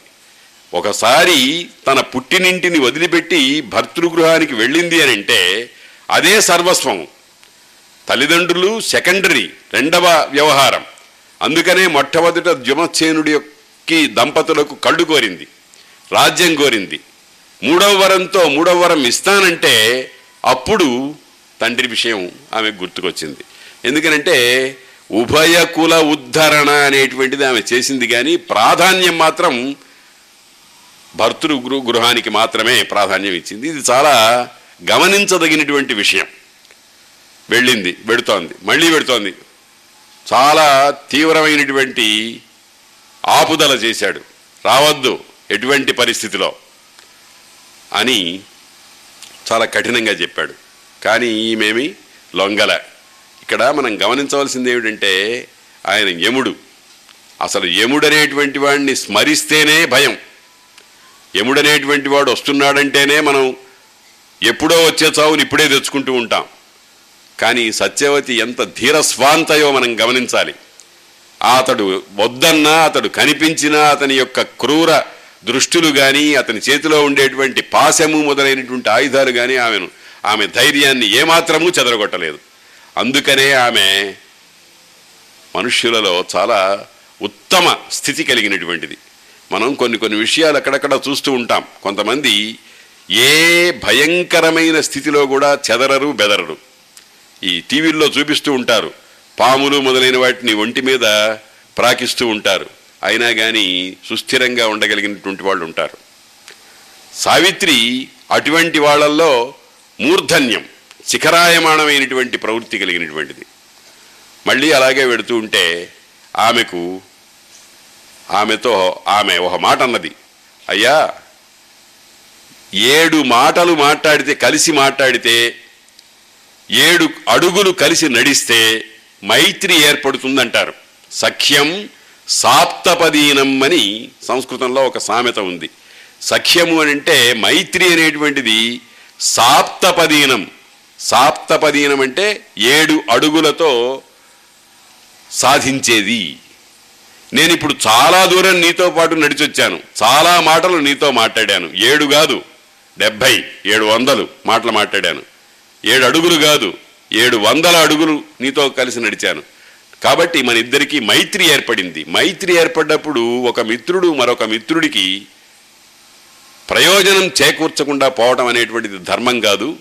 కాబట్టి నువ్వు నన్ను అనుగ్రహించాల్సిందే అన్నది. అప్పుడు ధర్మరాజుకి చాలా సంతోషం కలిగింది. ఎక్సెప్షనల్ కేసెస్ అంటాం అపవాదాలు. సృష్టిలో ఎక్కడా ఒకసారి ప్రాణం తీసుకుపోయిన తర్వాత మళ్ళీ వెనక్కి ఇచ్చినటువంటి దాఖలాలు మనకు కనపడవు. కానీ నాలుగో వరం కోరుకోమన్నది. కోరుకోమన్నాడు. కోరుకోమంటే నా భర్త ప్రాణాలు ఇవ్వు. స్త్రీకి భర్త తప్ప ఇంకెవరు అక్కర్లేదు. అని అంటే ధర్మరాజు యముడు చాలా సంతోషపడి నీ ప్రాణాలు తీసుకువెళ్ళు అని చెప్పి వరమిచ్చాడు. ఇది ఇది ఎంత గొప్ప సాధనో చూడండి. మనం కథంతా చమత్కారంగా ఉన్నట్టుంటుంది కానీ చచ్చిపోయిన వ్యక్తి యొక్క ప్రాణాలని యమధర్మరాజు నుంచి వెనక్కి తీసుకురాగలిగినటువంటి తపశ్శక్తి భ భగవద్భక్తి దీక్ష ధైర్యము మొదలైనటువంటి లక్షణాలు కలిగింది. అందుకనే సావిత్రి ఉపాఖ్యానము సూర్యుడు చంద్రుడు ఆకాశము నక్షత్రాలు సముద్రము పర్వతాలు ఉన్నంత కాలము కొనియాడబడుతూ ఉంటుంది. ఇది చాలా తీ చాలా గొప్ప విషయం కనుకనే అరవిందుల వారు సావిత్రి అనే ఒక మహాద్భుతమైనటువంటి వేదాంత గ్రంథాన్ని ఇంగ్లీష్లో రాశారు. చాలా గొప్ప గ్రంథం. దానికి చాలా మంచి పేరుంది. వచ్చి కూర్చుంది ఇక్కడ. ఎక్కడ? భర్త శరీరాన్ని ఎక్కడైతే భద్రం చేసి పెట్టిందో అక్కడికి వచ్చింది. యమధర్మరాజు అటు తన- తన దారిని తాను వెళ్ళిపోయినాడు. వచ్చి కూర్చుంటే మళ్ళీ ఆయన తలని తన ఒడిలో పెట్టుకుని కూర్చుంది. కొంచెంసేపటికి అతనిలో చలనం బయలుదేరింది. సాధారణంగా సృష్టిలో లక్షణం ఏమిటంటే చచ్చిపోయిన వాడిని చూసి మనం ఏడుస్తాం. చాలా గుండెలు బాదుకుంటూ ఉంటాం. అన్నీ అట్లాగే జరుగుతూ ఉంటాయి. ఒక గంట అరగంట అయిన తర్వాత వాడు మళ్ళీ లేవటానికి ప్రయత్నం చేశాడనుకోండి భయపడి పారిపోతాం. ఎందుకనంటే అది దెయ్యమో భూతమో అనుకుంటాం. ఎందుకనంటే చచ్చినవాడు మళ్ళీ బతకడం అనేది లోకంలో జరగదు. ఒక కథ చెప్పారు ఒక స్వాముల వారు చాలా చక్కగా. అంటే దాన్ని మీకు ఇక్కడ చిన్నగా చెప్ప చెప్పాలని అనుకున్నాను. ఎందుకంటే దాంట్లో ఒక మానవ మనస్తత్వం ఒక విచిత్రమైనటువంటి మనస్తత్వం ఉంది. తమిళనాడులో మధుర మీనాక్షి ఆలయం దగ్గర జరిగిన వృత్తాంతాన్ని ఒక స్వాముల వారు చెప్పారు. ఒక ఇద్దరు పిల్లలు. తల్లి తండ్రి ఇద్దరు విమాన ప్రమాదంలో చనిపోయినారు. ఇద్దరు ఒకసారి చచ్చిపోతే ద- పరమ దుఃఖం కలుగుతుంది అందులో సందేహమేం లేదు. ఆ దుఃఖం కలుగుతూనే ఉంది. వాళ్ళు రోజు ఆ అమ్మవారి గుడికి ఎదురుగుండా ఉండేటువంటి సరోవరంలో స్నానం చేసి ఇద్దరు వచ్చి పెద్ద గొంతుతో ప్రతిరోజు కూడా అమ్మా మమ్మల్ని నీలో కలిపేసుకో అమ్మా మమ్మల్ని నీలో కలిపేసుకో అని ఓ ఒక ఓపికన్నంతసేపు ఓపిక ఉన్నంతసేపు ఏడిచి వెనక్కి వెళ్ళిపోతూ ఉండేవారట. ఈ పురోహితుడు ఈ అర్చకుడు చూశాడు. వీళ్ళ మనస్సు యొక్క ధీరత ఎలా ఉంది? కవు కనుక్కోవాలనుకుని ఒక రోజున వాళ్ళు వచ్చే సమయానికి అమ్మవారి విగ్రహానికి వెనకాల వెళ్ళి ఉన్నాడు. అమ్మవారి విగ్రహానికి వెనకాల ఉన్నారు. వీళ్ళు వచ్చారు మామూలుగా కార్యక్రమం. ఏడవటం ప్రారంభించారు. అమ్మా మమ్మల్ని నీలో కలిపేసుకో.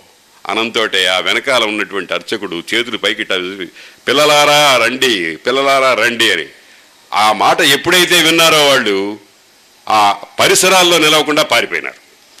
కోరింది ఏమిటి? చావును కోరారు. కానీ అది సుస్థిరమైన కోరిక కాదు. కాబట్టి మనం బతకాలనుకుంటాం చచ్చిపోయినవాడు. బతికి బతికితే వాడిని చాలా విచిత్రంగా చూస్తాం. వాడితో వ్యవహరించే తీరు వేరుగా ఉంటుంది. వాడు మానవుడని అనుకోము. దెయ్యమో ఇంకోటో ఇంకోటో భూతమో అని అనుకుంటూ ఉంటాం. కానీ ఆ వికారం కలగల సావిత్రికి ఆమె చక్కగా హాయిగా ఆ భర్తని మేల్కొల్పింది. చ- పడిపోక ముందు ఆయన ఏమన్నాడు? తల నొప్పి తలంతా ఏదో భారంగా ఉంది అని అంటూ కూలిపోయినాడు కదా. ఆ తల రాసుకుంటూ ఉన్నాడు. ఏమిటి నాకేదో పెద్ద నిద్ర పట్టింది? అందులో ఎవరో ఒక మహాపురుషుడు వచ్చాడు.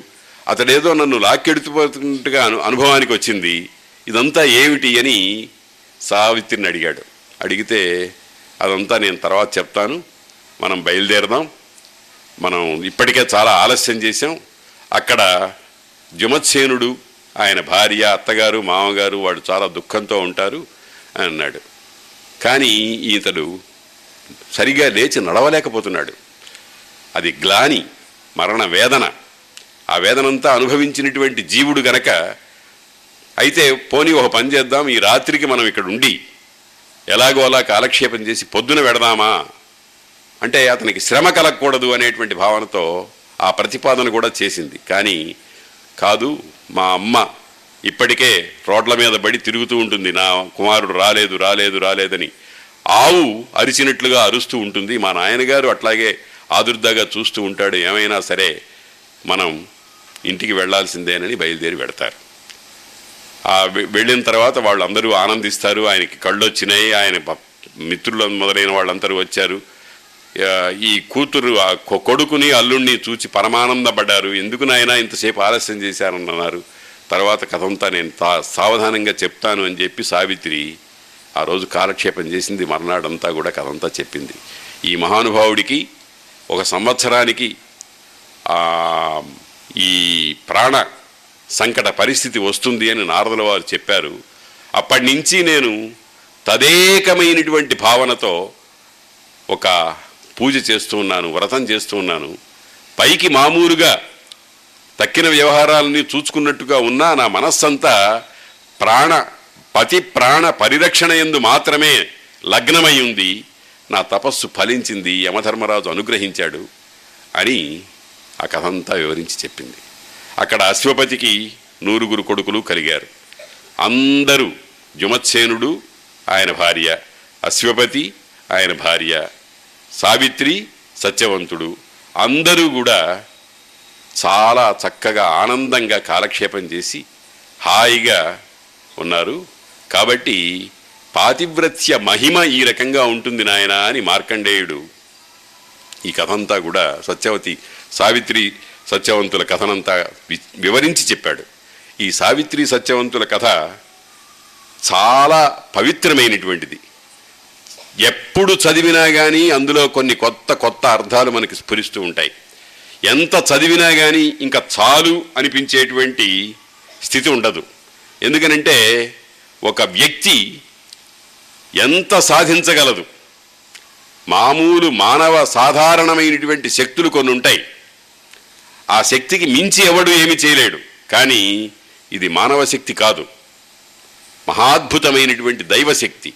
ఆ దైవశక్తిని ఏ రకంగా ఈ సావిత్రి సాధించిందో నాలుగు వరాలు కోరింది. నాలుగు వరాలు. అయితే ఇక్కడ ఒక విషయాన్ని గురించి మనం అనుకోవాలి. ఏంటంటే ద్రౌపది సభాపర్వంలో మీరు వినుంటారు. క్షత్రసతికి ఒక్క వరము.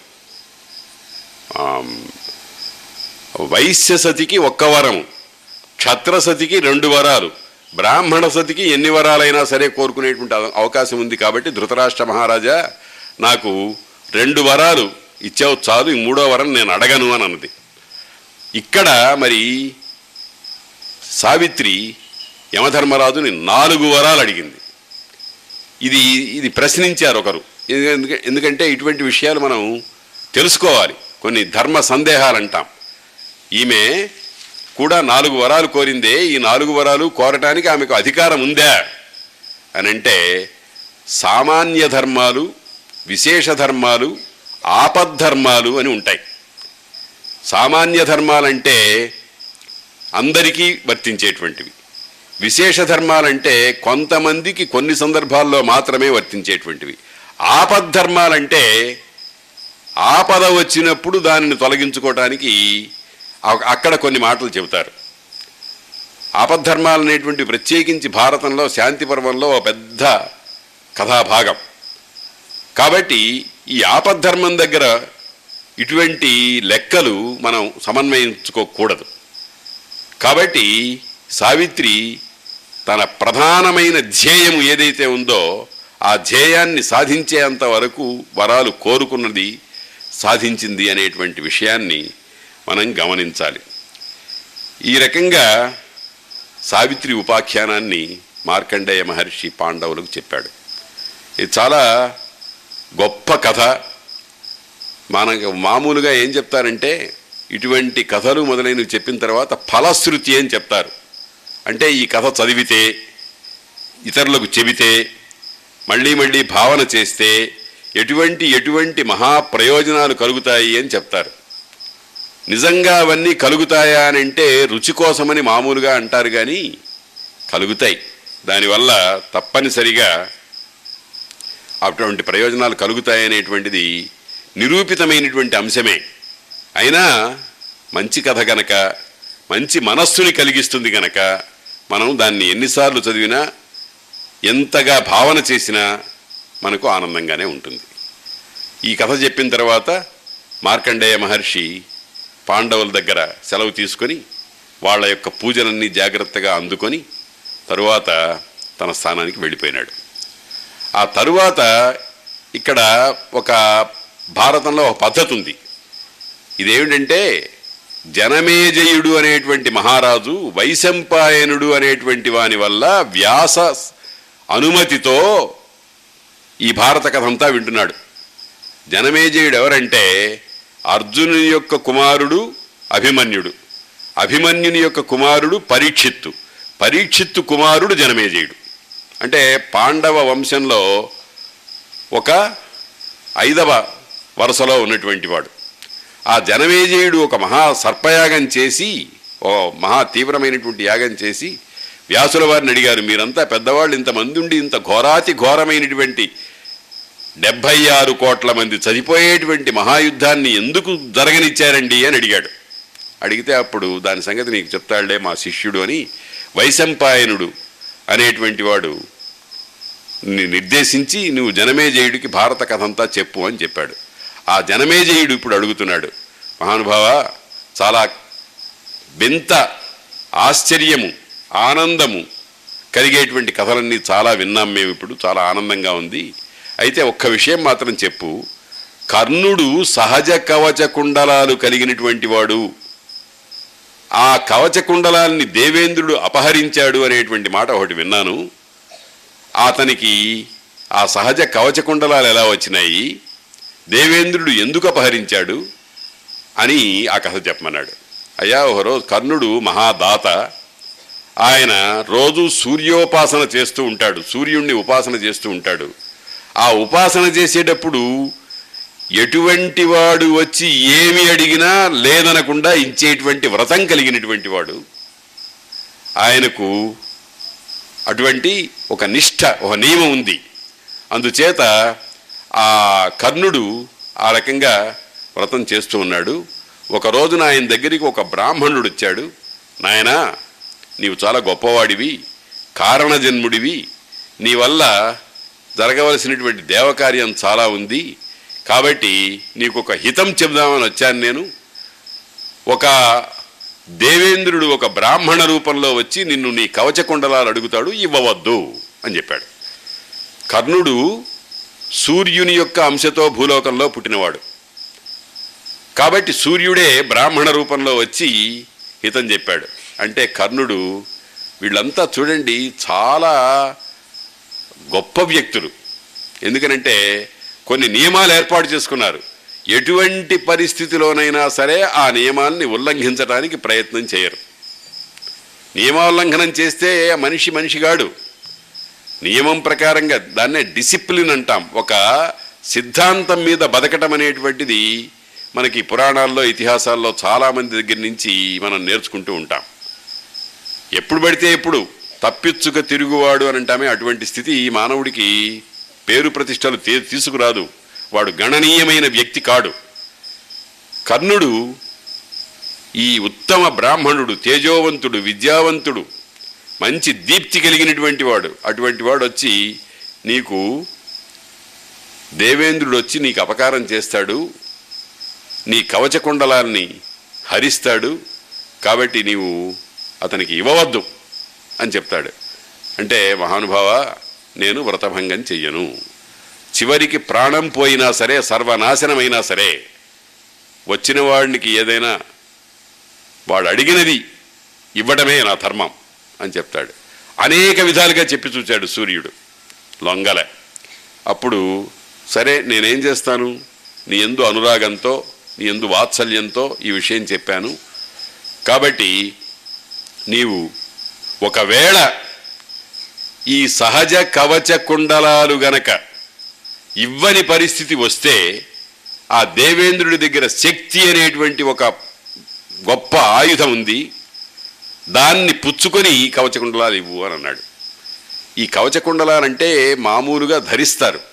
మనం చొక్కా దొడుక్కున్నట్టుగా పంచె కట్టుకున్నట్టుగా నెత్తి మీద ఒక టోపీ పెట్టుకున్నట్టుగా ఉండేటువంటి లోకంలో కానీ ఈయన గట్ట కాదు చర్మంతో పాటే అతుక్కుపోయి పుట్టుకతోనే వచ్చినాయి. సహజ కవచ కుండలారు అంటే మామూలుగా దేహం దానిపైన ఒక ఇనప భాగంతో చేసినటువంటి కవచం ధరించింది కాదు. పుట్టినప్పుడే తల్లి గర్భం నుంచి పుట్టినప్పుడే ఆ కవచము కుండలము అంటే ఈ శిరోభాగం అంతా రక్షించేటువంటి చెవికి పెట్టుకునేటువంటి రక్షణ శక్తి. ఇవి కర్ణుడికి సహజంగా పుట్టినాయి. అటువంటి సహజ కవచకుండలాల్ని వస్తాయి దేవేంద్రుడు వస్తాడు అడుగుతాడు ఇవ్వవద్దు అని చెప్తే ఏమైనా సరే ఇస్తాను అని చెప్పాడు. అయితే పాపం ఆ వాత్సల్యం అనేటువంటి దాన్ని చంపుకోలేక సూర్యుడు ఒకవేళ తప్పనిసరి అయితే అతడి దగ్గర నుంచి శక్తి అనేటువంటి ఒకనొక ఆయుధాన్ని తీసుకొని అప్పుడు నీ కవచకుండలాలు ఇవ్వు. అప్పుడు నీవు విజయం కలిగిన వాడివి అవుతావు అని చెప్తాడు. సరే దానికి అంగీకరించాడు. తపస్సు చేసుకుంటున్నాడు. తపస్సు కాదు సూర్యోపాసన చేసుకుంటున్నాడు. ఆ సూర్యోపాసన చేసుకున్నప్పుడు ఈ బ్రాహ్మణుడు వచ్చాడు దేవేంద్రుడు వచ్చాడు. అయ్యా ఏం కావాలి మీకు? ధనమా ధాన్యమా వస్తువుల వాహనాల గోవుల ఇంకొకట ఇంకొకట? ఏమి కావాలంటే ఎంత కావాలంటే అంతా ఇస్తా అన్నాడు. అంటే నాకేం అక్కర్లేదు నీ కవచకుండలాలు కావాలయ్యా అన్నాడు. ఇదేమిటయ్యా? వస్తువులు ఇస్తానంటే పనికి వచ్చేటువంటి భాగాలు ఇస్తానంటే అదంతా వద్దంటావు. నా కవచకుండాలు తీసుకుని నీకేం ప్రయోజనం? నీకేం పని చేయవు అవి. కొన్ని కొన్ని ఒక చోట ఉంటే దానికి ఒక శక్తి వస్తుంది. అక్కడి నుంచి తీసివేస్తే దానికి ఆ ప్రయోజనం ఏం లేదు. మీరంతా ఒక కథ విని ఉంటారు బంగారు బాతుగుడ్డు అని. ఒక బాతు బంగారు గుడ్డు పెడుతుంది ఏ రోజుకు ఆ రోజు తీసుకుని దాంతో సొమ్ము సంపాదించుకోవచ్చు. వాడికి అత్యాశ బుట్టి ఈ బాతు కడుపులో చాలా గుడ్లు ఉంటాయనుకుని దాన్ని చంపాడు. లేవు. ఆ రకంగా మొదటికి మోసం పొందేటువంటి లక్షణం ఉంటుంది. నాలో ఉంటే నాకు సు- రక్షకంగా ఉంటుంది కానీ అది ఇంకెవరికి పనికిరాదు అని చెప్పాడు. అంటే నాకేమీ కాదు నాకు అదే కావాలి. ఎందుకు దేవేంద్రుడు ఎందుకు వచ్చాడు? దేవేంద్రుని యొక్క అంశతో పుట్టినటువంటి వాడు అర్జునుడు. రేపు మహాభారత మహాసంగ్రామం జరగబోతోంది. ఆ సంగ్రామంలో అర్జునుడిని రక్షించుకోవాల్సినటువంటి బాధ్యత ఆయన తండ్రికి ఉంది నిజానికి ఇదంతా అపోహలే. ఎందుకనంటే ఆయన్ని అర్జునుడిని రక్షించేటువంటి వాడు దేవేంద్రుడు గాడు ధర్మరాజు గాడు ఇంకొకడు కాదు శ్రీకృష్ణ పరమాత్మ. ఆయన రక్షణలో ఉన్నటువంటి వాడికి ఏ అపకారము జరగదు. కానీ మన ఆదుర్దా మనది. అందుచేత దేవేంద్రుడు వచ్చాడు. చాలాసేపు వాదోపవాదాలు జరిగినాయి. చివరికి కర్ణుడు చెప్పాడు మహానుభావ నీవు దేవేంద్రుడు అని నాకు తెలుసు వచ్చినప్పుడే తెలుసు. నీవు కవచకుండలాలే కోరతావని కూడా నాకు తెలుసు. ఇస్తున్నాను కానీ నాకు శక్తిని ఇవ్వాలి. కాబట్టే దీనిని దానము అనరు వినిమయం అంటారు. ఒకటి ఇచ్చి ఇంకొకటి పుచ్చుకోవడం అనే దాన్ని వినిమయం అంటారు. ఒకటి ఇచ్చి దాని మీద తన ఉండేటువంటి స్వామిత్వాన్ని వదులుకోవటం అనేటువంటి దాన్ని దానం అంటారు. ఒక వస్తువుని తీసుకుని ఇంకొక వస్తువు ఇవ్వడం అనే దానికి దానం అనేటువంటి పేరు ఉండదు. అందుకనే కర్ణుడి దానంలో కొంచెం లోపం కనిపిస్తుంది మనకి. కానీ అసాధ్యమైన పని చేశాడు కనుక సిబి దధీచి మొదలైనటువంటి వాళ్ళతో పాటు సమానమైన స్థాయిలో కర్ణుడిని కూడా కూర్చోబెట్టారు. అటువంటి కర్ణుడు శక్తిని నాకు ఇవ్వు. దాని దానితో నేను నా శత్రువుల్ని సాధిస్తాను అన్నాడు. ఏమిటి నీ ఉద్దేశం అని అడిగాడు దేవేంద్రుడు. ఏముంది? నాకు ఒకడే ఒక శత్రువు ఉన్నాడు సృష్టిలో. ఇంద్రుడు చెప్పాడు శక్తినిస్తున్నాను కానీ అది ఎవరో ఒక్క అనొక శత్రువుని మాత్రమే సంహరించి మళ్ళీ నా దగ్గరికి వచ్చేస్తుంది అని అన్నాడు. నాకు ఉన్న శత్రువు ఒక్కడే వాణ్ణి సంహరిస్తాను కాబట్టి ఇవ్వమని అడిగాడు. అంటే అప్పుడు దేవేంద్రుడు నవ్వి పిచ్చివాడా అర్జునుణ్ణి నువ్వేమీ చేయలేవు. ఎందుకనంటే అతనికి మహా సముద్ధతమైనటువంటి మహా సమర్థమైనటువంటి ఒక పెద్ద కవచం ఉంది. ఆ కవచం జనార్దన కవచం నారాయణ కవచం శ్రీమన్నారాయణ కవచం. ఆ కవచం ఉన్నంత వరకు అతన్ని ఎవరు ఏం చేయలేరు. మరి నువ్వే చూస్తావు దానికి అని శక్తినిచ్చి వెళ్ళిపోయినాడు. ఈ మధ్యలో అంటే కర్ణుడు క ఈ కవచకుండలాలు కత్తిరించి ఇచ్చాడు. అప్పుడు అడిగాడు దేవేంద్రుణ్ణి ఏమయ్యా నా చర్మాన్ని కోసివేసినట్టుగా చేసి ఇవ్వాలి. అది కోసివేస్తే నా శరీరం అంతా భయంకరంగా రక్తము కక్కుతూ ఉంటుంది కదా. నేను ఎట్లా ఇవ్వను? అని అడిగాడు. అడిగితే దేవేంద్రుడు ఏం చేశాడంటే నువ్వు కత్తిరించినా వికారంగా ఉండదు. మంచి ధగధగలాడేటువంటి తేజోవంతమైనటువంటి సువర్ణమయ శరీరం నీకు ఇది కత్తిరించిన తర్వాత కూడా ఏర్పడుతుంది అని ఆ వరం కూడా ఇచ్చాడు. ఆ వరం ఇచ్చి ఆ తరువాత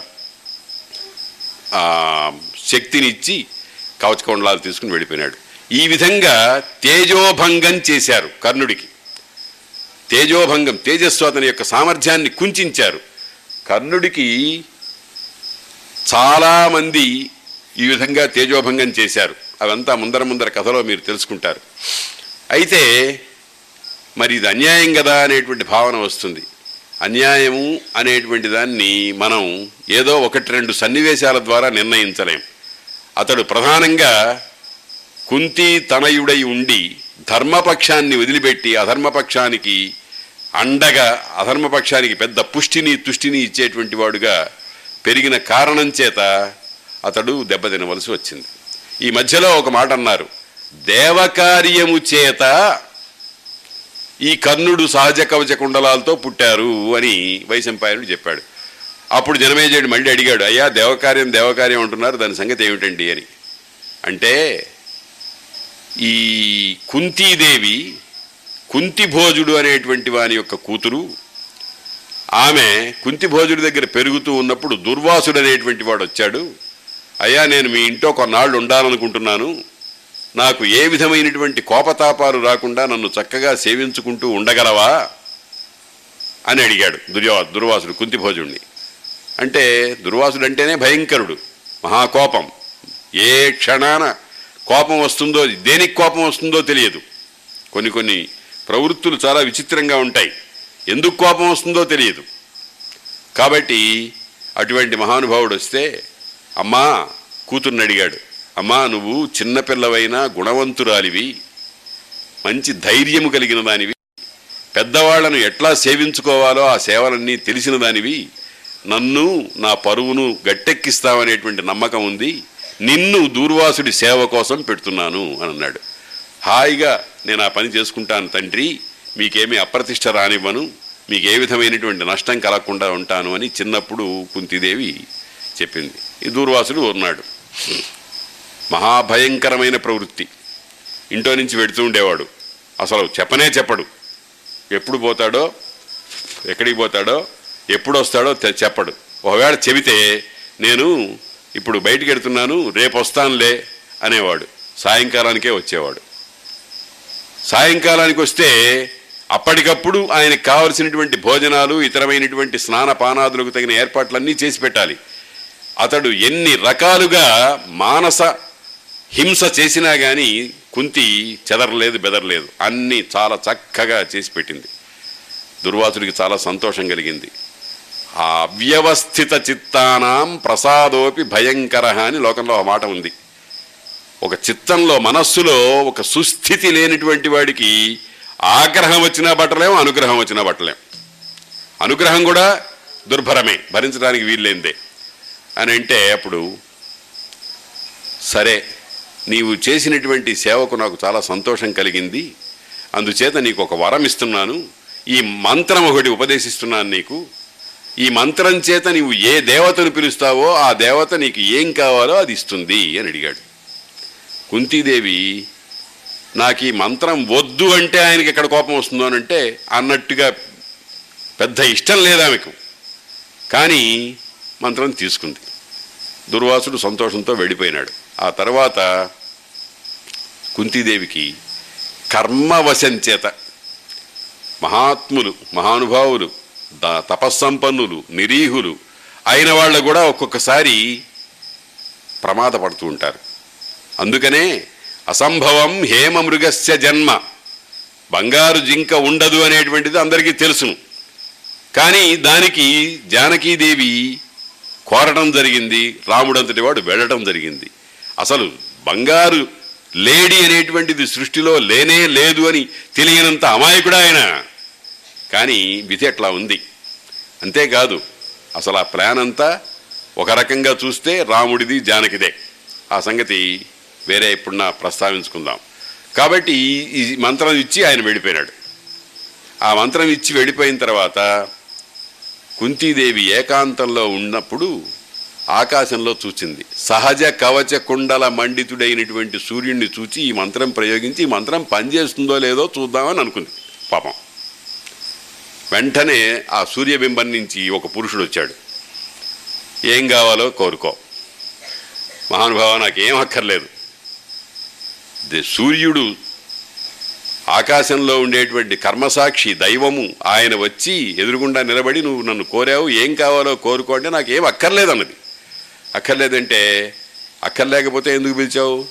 నువ్వు నన్ను పిలవటానికి ముందర మంత్రప్రయోగం చేసినప్పుడు ఏ భావనతో చేశావో నాకు తెలుసును.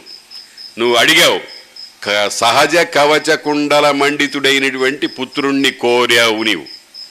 కాబట్టి పుత్రుణ్ణి నీకు ప్రసాదిస్తాను అని అన్నాడు. స్వామి నేను కన్యను. నేను పెళ్ళి కావలసిన దాన్ని ఒక ఇంటికి వెళ్ళవలసిన దాన్ని మర్యాదగా వెళ్ళవలసిన దాన్ని అపవిత్రంగా వెళ్ళకూడని దాన్ని నాకు నీవు పుత్రుణ్ణి ఇస్తానంటే ఎట్లాగా? అని అంటే అదంతా నాకు తెలియదు. కన్య అంటేనే తన ఇష్టం వచ్చినట్టుగా ప్రవర్తించే లక్షణం కలిగినటువంటిది. కాబట్టి నీవు కోరినటువంటి పుత్రుడు నీకు పుడతాడు. నీవు నన్ను అంగీకరించకపోతే నీ తల్లిదండ్రులను నీకు మంత్రం ఇచ్చినటువంటి ఆ ఋషిని అందరినీ కూడా సర్వనాశనం చేస్తాను అని బెదిరించాడు. ఇంకా గత్యంతరం లేదు. సరే అనుగ్రహించమని పుత్రుణ్ణి కోరింది. పెళ్ళి కాని పిల్లకు పుత్రుడు కలిగితే ఎంత ఘోరమైనటువంటి అప్రతిష్ట. అయినా కానీ దైవానుగ్రహం చేత ఇది గర్భవతిగా ఉన్నటువంటి విషయం ఒక్క దా దాసికి తప్ప ఇంకెవరికి తెలియదు. పుత్రుణ్ణి కన్నది. ఆ తరువాత పరమ దుఃఖంతో వాడిని ఒక మందసంలో ఒక పెట్టెలో పెట్టి ఒక నదిలో వదిలింది.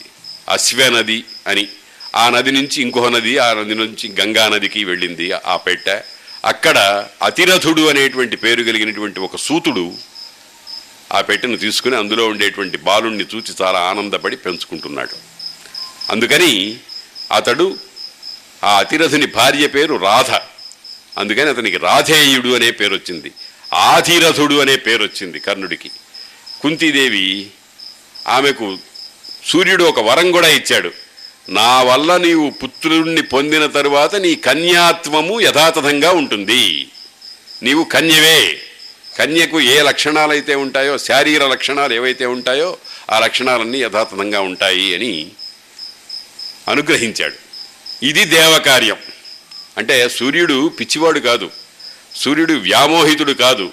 సూర్యుడు ఇంత బలాత్కారం చేసి ఆమెకు ఎందుకు పుత్రుణ్ణి పుట్టించాల్సి వచ్చిందనంటే మహాభారత యుద్ధం జరగాలి. మహాభారత యుద్ధంలో భూమి భూదేవి శ్రీమన్నారాయణుణ్ణి ప్రార్థించింది. అయ్యా ఈ దుష్టమైనటువంటి భారాన్ని నేను సహించలేకపోతున్నాను. నాకేదైనా విడుదల చూపించు అని ప్రార్థించింది. ప్రార్థిస్తే అప్పుడు భగవంతుడు ఏర్పాటు చేశాడు. ఏది పాండవ పక్షమని కౌరవ పక్షమని నారాయణుడని భీష్మాదులని ఇలా ఒక పెద్ద ఏర్పాటంతా చేసేశాడు. వీళ్ళంతా పరస్పరము కొట్టుకొని చచ్చి భూభారాన్ని తగ్గించాలి. అందుకనే దీన్ని దేవకార్యము అని అన్నారు. అమ్మవారి నామాల్లో దేవకార్య సముద్యత అనే నామం ఒకటి ఉంది లలితా సహస్రనామాల్లో. కాబట్టి ఈ కుంతీదేవి కానీ సూర్యుడు కానీ కేవలము నిమిత్తమాత్రులు. దేనికి? రాబోయేటువంటి కౌరవ కురుక్షేత్ర మహాసంగ్రామానికి వీళ్ళందరూ కూడా దైవ నిర్ణయం ప్రకారంగా వాళ్ళ వాళ్ళ నటనను వాళ్ళ వాళ్ళ పాత్రను వాళ్ళు తీసుకువెళ్ళాల్సినటువంటి పరిస్థితి వచ్చింది. ఈ దేవరహస్యం. అటువంటి కర్ణుడు ఈ ఇంద్రుడి చేత వంచితుడై ఈ విధంగా నష్టపడ్డాడు అని కర్ణుడి కథని ఈ అరణ్య పర్వంలో చెప్పారు. అయిపోయిన తర్వాత పాండవులు కొంత కాలక్షేపం చేస్తున్నారు. మార్కండేయుడు తన దాన్ని తాను వెళ్ళిపోయినాడు. ఇంచుమించుగా పన్నెండవ సంవత్సరం ముగింపు దశకు వచ్చింది.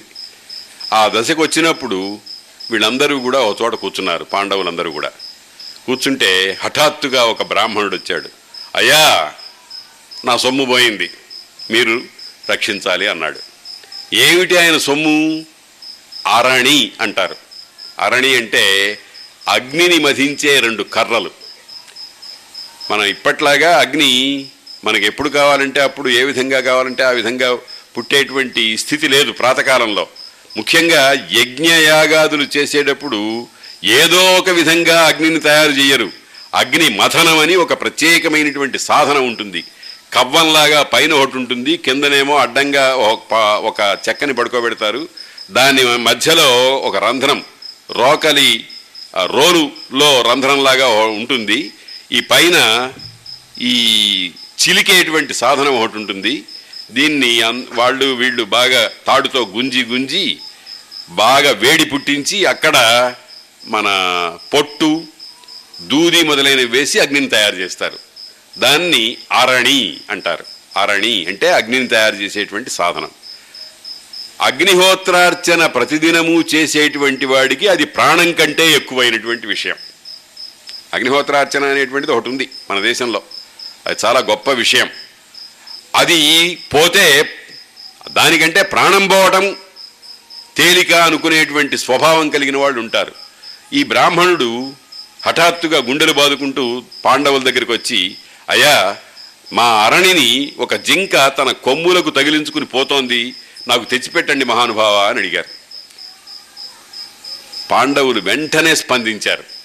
ఐదుగురు కూడా దాని వెంటబడ్డారు ఆ జింక వెనకాల ఆ అరణిని అంటే రెండు కొయ్యల సముదాయం ఉంటుందే దాన్ని తగిలించుకుని కొమ్ములకు తగిలించుకుని వెళ్ళిపోతున్నటువంటి ఆ లేడీ వెనకాల వీళ్ళు ఐదుగురు పడ్డారు. చాలా దూరం లాక్కుపోయింది. జింక అంటే తెలుసు కదా చాలా వేగంగా పరిగెడుతుంది. చాలా వేగంగా దువ్వుకుంటూ వెళుతుంది. అయినా వీళ్ళు కూడా తమ ఆ సా వాహనాలతో వెళ్ళారు. వెళ్ళిన తర్వాత ఒక చోటికి వెళ్ళిన తర్వాత హఠాత్తుగా ఆ జింక ఆ అరణి మాయమైపోయినాయి. కనబడకుండా పోయినాయి. పాండవులు నిరుత్సాహపడిపోయినారు. వాళ్ళ ధ్యేయమంతా ఏమిటి? ఆ ఉత్తమ బ్రాహ్మణునికి కర్మలోపం రాకుండా చూడాలి. మనం ఏమనుకుంటామంటే ఏముందండి ఇంకొక అరణ్యం తయారు చేసి ఇవ్వచ్చు కదా అని. అదంత తేలిక కాదు. ఏ అరణినైతే మొట్టమొదట యజ్ఞ కార్యమునకు తీసుకుంటారో దాంతోనే జీవితం అంతా గడపాలి. వాళ్ళు చచ్చిపోయినప్పుడు ఈ ప్రా పాత్రల్ని అరణి సృక్కు శృవము ఆద్య పాత్ర ఇంకొక పాత్ర అని కొన్ని ఉంటాయి అవి ఎప్పుడూ భద్రంగా ఉంటాయి. వాళ్ళు చచ్చిపోయినప్పుడు దేహంతో పాటు వాటిని కాల్చేస్తారు. అంతవరకు మళ్ళీ మళ్ళీ మార్చుకోవటం ఉండదు. కొన్ని కొన్ని ధర్మాలు చాలా కఠోరంగా ఉంటాయి. ఒకసారి రామకృష్ణ పరమహంస గారు ఆ బెంగాల్లో ఒక ఇంట్లో ఒక జమీందారుల ఇంట్లో పురోహితుడిగా ఉండేవాడు. పురోహితుడిగా ఉంటే ఆయన అర్చన చేసేటువంటి విగ్రహానికి ఒక కాలు కొంచెం విరిగిపోయింది. ఇతని వల్ల కాదు పరమహంస గారి వల్ల కాదు విరిగిపోయింది. ఆమె రాణి మహారాణి ఆమె కొత్త విగ్రహాన్ని తీసుకొచ్చి పెడదామని ప్రతిపాదన చేసింది. చేస్తే స్వామి రామకృష్ణ పరమహంస గారు ఒక విచిత్రమైన మాట అన్నాడు. అమ్మా మన మధురబాబుకి కాలు విరిగిపోయిందనుకో కొత్త మధురబాబుని తీసుకొస్తావా అని అడిగాడు. మధురబాబు అంటే అల్లుడు. ఆ అల్లుడికి కాలు విరిగిపోతే కొత్త మధురబాబుని వీడిని వీడు పనికిరాడని అవతలకి తీసుకెళ్ళిపోయి కొత్త మధురబాబుని తీసుకొస్తావా? అది సరైన పద్ధతి కాదు. ఏ విగ్రహాన్ని అయితే మనం మొట్టమొదటిగా ప్రాణ ప్రతిష్ఠ చేసి ఆవాహన చేసి పూజ చేస్తున్నామో దాన్నే జీవితం అంతా నడపాలి. అందుకనే త్యాగరాజుల వారు అంత దుఃఖించారు. రామ పంచాయతనం అంతా కావేరీ నదిలో పడిపోతే ప్రాణాలు పోయినట్టుగా విలపించాడు ఆయన. ఇక్కడ కూడా అదే. ఈ పాండవులు ఆ ధర్మం తెలిసిన వాళ్ళు గనక దానికోసం చూశారు. అయితే దైవికంగా అంటే దేవమాయ ఆ జింక అది పట్టుకుని కొమ్ములకు తగిలించుకున్నటువంటి అరణి రెండు కనపడకుండా పోయినాయి. అదృశ్యమైపోయినాయి. అదృశ్యమైపోతే దిగాలుబడి కూర్చున్నారు అక్కడ. దిగాలుబడి కూర్చుని ఉంటే నకులుడు మెల్లగా ఓ ప్రశ్న అడిగాడు. అన్నయ్య మనం అందరం సర్వసమర్థులమై ఉండి ఇన్ని కష్టాలు పడవలసినటువంటి అవసరం ఏమొచ్చింది? అని అడిగాడు. ధర్మరాజు నకులుడి ప్రశ్నకు భీమసేనుడు కూడా అట్లాగే స్పందించాడు. అంటే ఇది మనకు పుట్టే ప్రశ్న. సమర్థుడైనటువంటి వాడు తన సామర్థ్యం చేతనే అన్నీ సాధించుకోగలిగి ఉండగా ఏమీ చేతగాని వాళ్ళగా ఇన్ని అవస్థలు ఎందుకు పడాలి? అని మనకు వచ్చే ప్రశ్నని వాళ్ళే వేసుకున్నారు. వేసుకుంటే ధర్మ ధర్మరాజు చమత్కారంగా నకులుడికి భీమసేనుడికి సమాధానం చెప్పకుండా నకులుడితో నాయనా మన వాళ్ళందరూ బాగా దాహంతో గొంతు పిడచకట్టుకుపోయినట్టున్నారు. ఇక్కడ ఎక్కడన్నా దగ్గరలో నీళ్ళున్నాయేమో చూడు నాయనా అని అన్నాడు. అనేటప్పటికి నకులుడు లేచాడు. చెట్టెక్కాడు. దూరాన జలపక్షులు కదులుతున్నటువంటి లక్షణాలు కనిపించినాయి. అది చూచి ఇక్కడ నీళ్ళు ఉన్నట్టున్నాయి అని అన్నగారికి చెప్పాడు. అయితే నువ్వు వెళ్ళి కాసిన నీళ్ళు నువ్వు తాగి మాకు కూడా కాసిన పత్ర పుటాలతో దొన్నెలంటారే వాటితో తెచ్చిపెట్టినాయన అని అడిగారు. అడిగితే సరే వెళ్ళాడు. వెళ్ళి అక్కడ కాసారం ఉంది ఒక కొలను ఒక మంచి సరోవరం. చాలా సంతోషపడి గబగబా నీళ్ళల్లోకి దిగి నీళ్ళు పుచ్చుకోబోతున్నాడు. ఓ ధ్వని వినిపించింది. ఏమయోయ్ ఇది నా సరస్సు. నా అనుమతి లేకుండా ఇందులో నీళ్ళు ముట్టుకోకూడదు. నా నేను అడిగిన ప్రశ్నలకు సమాధానం చెప్పి మాత్రమే నీవు నీళ్ళు తాగు అన్నాడు. ఈ మహా దాహంతో ఉన్నాడు. పైగా ఉత్తమ క్షత్రియుణ్ణి అనేటువంటి ఒక అహంకారం ఉంటుంది. కాబట్టి వీడు ఈ మాటకు ఒక లెక్కే ఉందిలే అనుకుని దాన్ని అనాదరం చేసి నీళ్ళు తాగాడు. నీళ్ళు తాగాడు ఒడ్డునొచ్చి పడిపోయినాడు. నకులుడు పడిపోయినాడు. చాలాసేపు చూశారు పాండవులు. సహదేవా అన్నయ్య వెళ్ళాడు. ఏం జరిగిందో చూసిరా నాయన అన్నాడు. సహదేవుడు వెళ్ళాడు. ఆయన కూడా అట్లాగే ఆ వాక్కుని అవజ్ఞ చేసి లెక్క చేయకుండా నీళ్ళు తాగాడు పడిపోయినాడు. తర్వాత అర్జునుడు వెళ్ళాడు భీముడు వెళ్ళాడు. నలుగురు ఆ మాట చెబుతూనే ఉంది. నా ప్రశ్నలకు సదుత్తరం ఇవ్వాలి. అప్పుడే మీకు ఇందులో నీళ్ళు తాగేటువంటి అధికారం. ఈ కొలను నాది అని చెప్తూనే ఉంది వీళ్ళు దాన్ని లెక్క చేయలే. లెక్క చేయకపోతే నలుగురు తాగి పడిపోయినారు నేల మీద. వీళ్ళు ఎంతసేపటికి రాకపోతే ధర్మరాజు వచ్చాడు. ధర్మరాజు వచ్చి శవాల్లాగా పడిపోయి ఉన్నటువంటి తమ్ముళ్ళను చూశాడు. చూచి చాలా దుఃఖపడ్డాడు. అందరికంటే నకులుణ్ణి చూచి చాలా దుఃఖపడ్డాడు. ఆయనకి ఒక భావన వచ్చింది. ఏమిటంటే నేను అరణ్యవాసము అజ్ఞాతవాసము పూర్తి చేసి ఇంటికి వెడతాను. మా అమ్మ అడుగుతుంది వెరే నాయన వెళ్ళేటప్పుడు ఐదుగురు వెళ్ళారు. ఇప్పుడు నువ్వు ఒక్కడివే వచ్చావేమిట్రా నాయన? అంటే నేనేం సమాధానం చెప్పాలి? అని దుఃఖపడ్డాడు. దుఃఖపడి సరే కాసేపు ఏడ్చి వాళ్ళని వాళ్ళని చూచి పట్టశక్యంగాని శోకంతో ఈ దాహము శరీరము పీడిస్తున్నది. అందుకని తాను కూడా దా నీరు తాగాలి అని లోపలికి దిగబోయినాడు. మళ్ళీ ఆ ధ్వని వినిపించింది. అయ్యా చూస్తున్నావుగా? నీ తమ్ముళ్ళ దేహాలు ఏమైపోయినాయో? నువ్వు కూడా అట్లాగే కావడానికి వీల్లేదు. నేను ఒక బకమును కొంగ. ఇది నా సరస్సు. నా అనుమతి లేకుండా ఎవరు తాగడానికి వీల్లేదు. వట్టి అనుమతి కాదు. నేను కొన్ని ప్రశ్నలు అడుగుతాను. ఆ ప్రశ్నలకన్నిటికీ కూడా సమాధానాలు చెప్పాలి. చెప్పి సంతృప్తికరమైన సమాధానాలు చెప్పిన తర్వాతనే మీరు నీళ్ళు నీళ్ళు తాగేటువంటి అధికారం ఉంటుంది.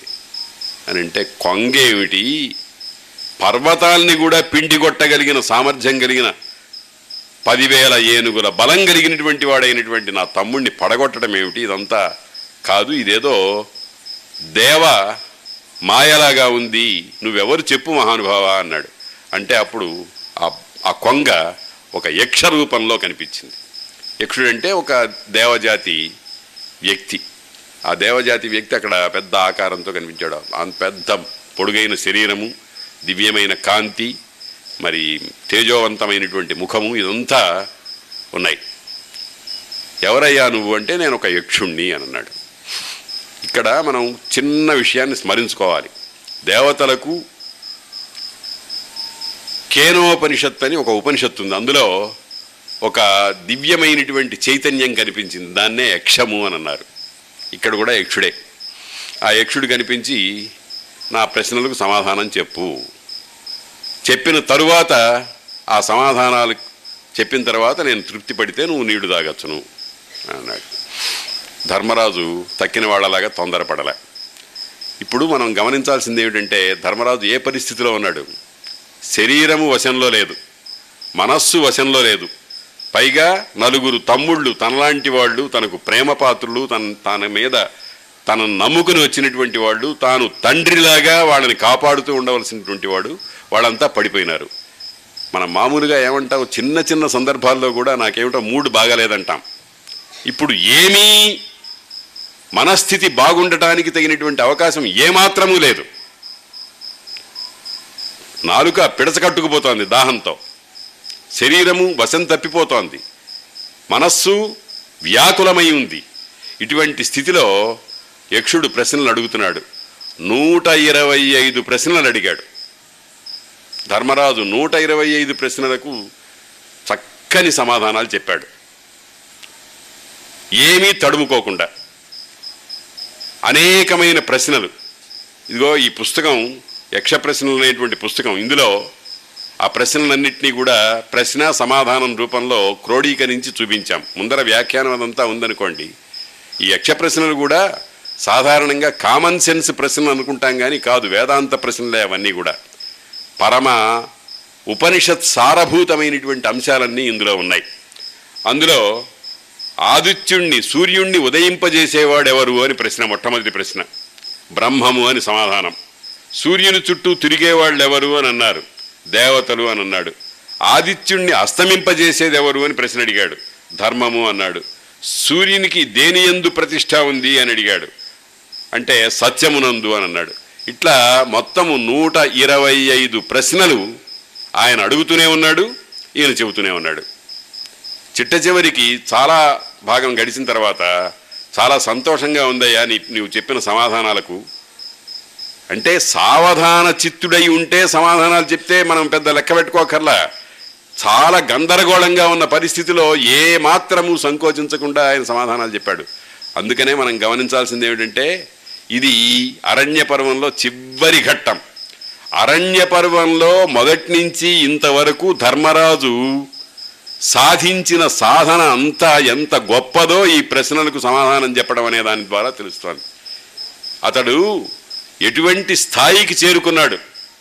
ఒక మనిషి తన తపశ్శక్తి చేత తన జ్ఞానశక్తి చేత తన జ్ఞాన దాహం చేత ఎటువంటి స్థితికి వెడతాడు అనేటువంటి దాన్ని నిరూపించడానికి ఈ ఈ యక్ష ప్రశ్నల ఘట్టంలో ధర్మరాజు విజయం పొందడం అనేటువంటిది అరణ్య పర్వంలో అతడు కనిపించినటువంటి ఋషులందరినీ సేవించుకుంటూ ఉండటం తీర్థయాత్రలు సేవించుకుంటూ ఉండటం ఉత్తమమైన కథలన్నీ వింటూ ఉండటం ధౌమ్యుడిచ్చినటువంటి అగ్నిహోత్రాది కార్యక్రమాలన్నింటినీ కూడా చక్కగా చేస్తూ ఉండటం మొదలైనటువంటి అనేక అనేక ఉత్తమ అత్యుదాత్త పుణ్యముల యొక్క ఫలితం అంతా ఇక్కడ రాసిపోసి కూర్చుంది. అందుకనే సమాధానాలు చెప్పగలిగాడు. జ్ఞానం అనేటువంటిది అంత కష్టమైనటువంటిది. అంతా అయిన తర్వాత ఆ యక్షుడు ఒక ప్రశ్న అడిగాడు. అయ్యా ఆశ్చర్యకరమైన ఒక విషయం చెప్పవా అన్నాడు.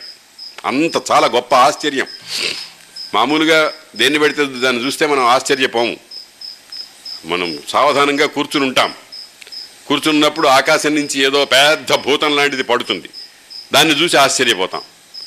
అలాగే ఒక మనిషి ఏదో వాడి తిండికి ఒక ప్రమాణం ఉంటుంది. ఓ ఒక నాలుగు ఇడ్లీలు.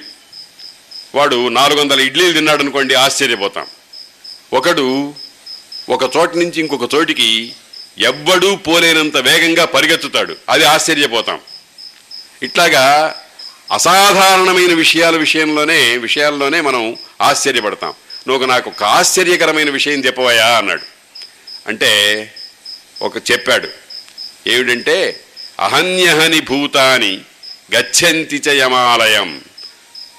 రోజు రోజుకి కొన్ని వందల మంది వేల మంది వల్లకాడికి పోతూనే ఉన్నారు చనిపోయి. రోజుకి లెక్కలు వేస్తే ఎంతమంది పుడుతున్నారో అంతమంది చస్తున్నారు. అహన్యహని ప్రతిరోజు కూడా. అహన్యహని కాదు అనుక్షణము. మనం ఈ మాటలు మాట్లాడుకునే లోపల ఎన్ని ఊళ్ళల్లో ఎంతమంది చనిపోయినారో మనకు తెలియదు. పేపర్లలో మహా వస్తే వన్ పర్సెంట్ వస్తాయి. అహన్యహని భూతాని గచ్చంతి చ యమాలయం. శేషాహ స్థావరమిచ్చంతి. తక్కిన వాళ్ళంతా మేము స్థిరంగా ఉండాలి అని కోరుకుంటూ ఉంటారు. ఇంతకంటే ఆశ్చర్యమే ఉంది అని అన్నాడు. చా- జాతస్య హి ధ్రువో మృత్యు. పుట్టినవాడు తప్పకుండా చచ్చిపోతాడు. అటువంటి స్థితిలో ప్రతివాడు నేను నేను మాత్రం శాశ్వతంగా ఉండాలి. నాకే రోగము రాకూడదు హార్ట్ అటాక్ రాకూడదు కిడ్నీ ట్రబుల్ రాకూడదు ఇంకోటి రాకూడదు ఇంకోటి రాకూడదు. ఏదన్నా వస్తే దానికి ప్రతీకారం చేసి నేను చాలా కాలం బతికి ఉండాలి అని అనుకుంటారు. ఇంతకంటే ఆశ్చర్యమే ఉంది అన్నాడు. అంటే మృత్యు ధర్మాన్ని అతి అతిక్రమించటానికి ప్రతి మానవుడు ప్రయత్నం చేస్తూ ఉండటం అనేది ఆశ్చర్యకరమైన విషయము అని చెప్పాడు. ఇలాగే వార్త ఏమిటి? దేన్ని ధర్మం అంటారు? అని ఈ రకంగా మొత్తము నూట ఇరవై ఐదు ప్రశ్నలు అడిగాడు. నిజానికి ఆ ప్రశ్నలన్నింటినీ మనం ఒక ఒక పట్టికలాగా చదువుకోవాల్సినటువంటి అవసరం ఉంది. అది చేద్దిరి కానీ పుస్తకం ఒకటి దగ్గరలో ఉంది కనుక ఈ యక్ష ప్రశ్నలు అనేటువంటి నూట ఇరవై ఐదు అయిన తర్వాత చాలా సంతోషమైందయ్యా. నీ తమ్ముళ్ళల్లో ఒక్కడిని బతికిస్తాను. ఎవరిని బతికించమంటావో కోరుకో అని అన్నాడు. అంటే ధర్మరాజు ఒక క్షణం కూడా ఆలోచించలే. నకులుణ్ణి బతికించు మహానుభావ అని అడిగాడు. సాధార సాధారణంగా ఎవరైనా ఏం భావన చేస్తారు? భీమసేనుణ్ణి బతికించమంటారు. అర్జునుణ్ణి బతికించమంటాడు. అనుకుంటాం మనం. కానీ ధర్మరాజు నకులుణ్ణి బతికించమని అడిగాడు. ఇదేమిటయ్యా? ఆ యక్షుడే అడిగాడు. ఇదేమిటి? చాలా ఆశ్చర్యం. ఎవ్వరూ నీలాగా అడగరు అవివేకంగా. ఎందుకనంటే భీముడు మహాబలశాలి. నీకు రాబోయేటువంటి యుద్ధంలో చాలా సహాయం చేస్తాడు. నీకు విజయం చేకూరుస్తాడు. నకులుడు అంత శక్తి సంపన్నుడుగాడు నకులుడు కూడా వీరుడే. కానీ అతన్ని కోరేవేమిటి అని అంటే ధర్మరాజు చెప్పాడు. మా అమ్మకు మా నాయనకు ఇద్దరు భార్యలు ఉన్నారు అందులో పెద్ద భార్యకు నేను బతికున్నాను కొడుకుని. రెండవ భార్యకు కూడా ఒక కొడుకు బతికుండాలి. అందుకని నకులుని అడిగాను అని అన్నాడు. ఆ ధర్మానికి చాలా మెచ్చుకున్నాడు ఆ యక్షుడు. అని సంతోషించి నీ నలుగురు సోదరులని నేను బతికిస్తున్నాను అన్నాడు. అంతకు ముందు అంతకు ముందు ఈ వీళ్ళని బతికించడానికి ముందు ఇంకొక విషయం అడిగాడు. ఏమిటంటే నీకేం వరం కావాలో కోరుకో అన్నాడు. నాకేం అక్కర్లేదు ఆ బ్రాహ్మణుడి అరణి ఉందే అగ్నిహోత్ర సాధనం. దాన్ని అతనికి ఇప్పించు అని అడిగాడు. ఎంత నిస్వార్థమైనటువంటి మానస భావనయో ఆలోచించండి. తన కోసం ఏమీ కోరుకోలే. ఆ బ్రాహ్మణుని యొక్క అరణి కావాలి అతడికి కర్మభంగం కాకుండా చూడాలి అనేటువంటి భావన వచ్చింది. అందుకనే చూడండి సాధారణంగా వాడు వచ్చి అడిగితే బ్రాహ్మణుడు వచ్చి అడిగితే ఈ ఐదుగురిలో ఏ ఒక్కడు వెళ్ళినా కానీ దాన్ని సాధించగలడు. కానీ ఐదుగురు వెళ్ళారు. అంటే ఉద్దేశం ఏమిటంటే ఒక ఉత్తమ శీలం కలిగినటువంటి వాని యొక్క ధర్మానికి భంగం రాకూడదు. తనకు కాదు ప్రయోజనం లోకానికి. అందుకని ఆ బ్రాహ్మణుడికి అరణి అనేటువంటి దాన్ని ఇవ్వాలి మహానుభావ అని అడిగాడు. అడిగిన తర్వాత ఆ ఆ వరం ఇచ్చాడు. ఐదుగురు సోదరుని బతికించి అయ్యా ధర్మరాజా ఈ అరణి ఈ లేడీ ఇదంతా నా మాయ. నేను నీ తండ్రి అయినటువంటి ధర్మరాజును యమధర్మరాజును. నిన్ను నీ మనస్థితిని నీ మనోధైర్యాన్ని నీ హృదయ వికాసాన్ని పరీక్షించాలి అనేటువంటి భావంతో నేను ఇక్కడికి వచ్చాను. ఆ పరీక్షలో నువ్వు సంపూర్ణమైనటువంటి విజయాన్ని సాధించావు. మీకు భవిష్యత్ అంతా సుఖమయంగానే ఉంటుంది. మీరు రేపు అజ్ఞాతవాసం చేయాలి. అరణ్యవాసం ముగిసిన వెంటనే అజ్ఞాతవాసం అనేది చేయాలి. అజ్ఞాతవాసం పరమ దుష్కరమైనటువంటిది. అది చేయలేరు. ఎవరు కూడా చేయలేరు. దైవానుగ్రహం ఉంటే తప్ప చేయలేరు. అందుకని మీకు అజ్ఞాతవాస సమయంలో మీరు ఏ ఏ రూపాలు ఏ ఏ వృత్తులు కావాలని కోరుకుంటారో అవన్నీ మీకు సిద్ధిస్తాయి. దాని చేత మీరు నిరాఘాటంగా అజ్ఞాతవాసం చేసి నియమాన్ని సాధించి వ్రతాన్ని పూర్తి చేసుకొని మళ్ళీ మీరు స్వస్థ చిత్తులవుతారు అని అనుగ్రహించాడు ధర్మరాజు. ఇది యక్షప్రసన్న ఘట్టం. అరణ్యపర్వం అనేటువంటిది ఈ ఏడు రోజులు మీరంతా చూచారు గమనించారు. అరణ్యపర్వం అంతా ఒక మహా ఉదాత్తమైనటువంటి తపస్సు.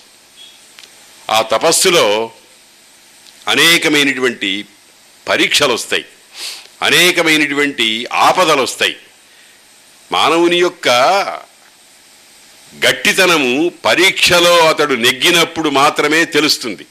దేనికి పెడితే దానికి లొంగిపోయి సర్దుబాటు చేసుకుందాము జారిపోదాము అనుకునేటువంటి వాడు వాడు పురాణ పురుషుడు కావ్య పురుషుడు కాడు.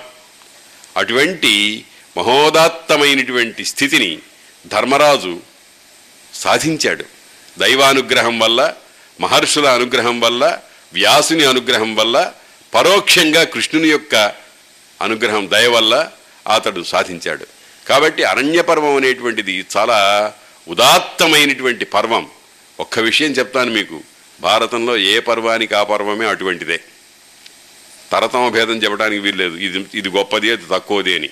కాకపోతే దాని దగ్గరకు వచ్చేటప్పటికీ ఆ విషయాన్ని మనం సంభావన చేస్తాం. వ్రతానాం ఉత్తమం వ్రతం అంటాం. ఏ వ్రతాన్ని చూసినా ఇదే పరమోత్తమమైన వ్రతము తక్కిన వ్రతాలన్నీ తక్కువే అని చెప్తూ ఉంటారు. అది సత్యం కూడా. ఆ విధంగానే అరణ్యపర్వం అనేటువంటిది మానవుని యొక్క సాధన ప్రగతి యొక్క స్థితిగతులు ఎలా ఉంటాయి ఎలా ఉంటే ఫలితాన్ని సాధించగలడు మానవుడు అనేటువంటి దాన్ని నిరూపిస్తున్నటువంటి ఒక పరమాద్భుతమైన ఘట్టం.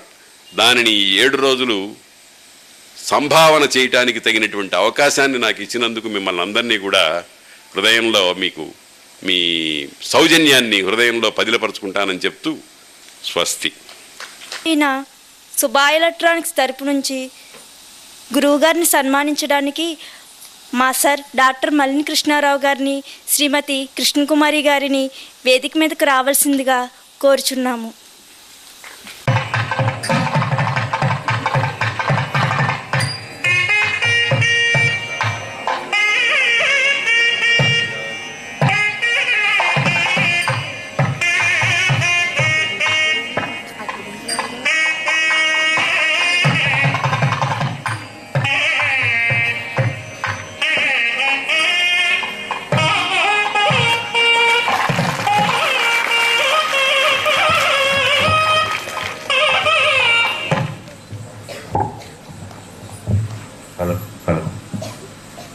राजाधिराजाय प्रसय साहिने।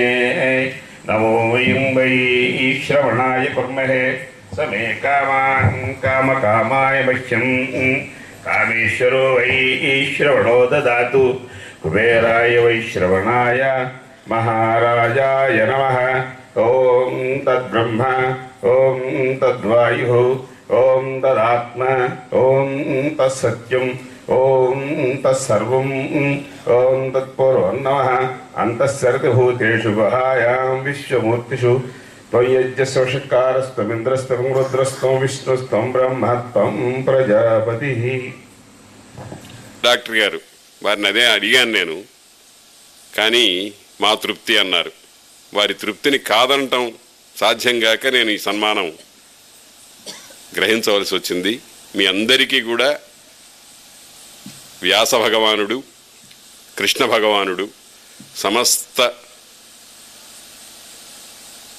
భోగాల్ని ఆయురారోగ్య భాగ్యాలను పరమపదాన్ని ప్రసాదించుగా కానీ ప్రార్థిస్తూ సెలవు తీసుకు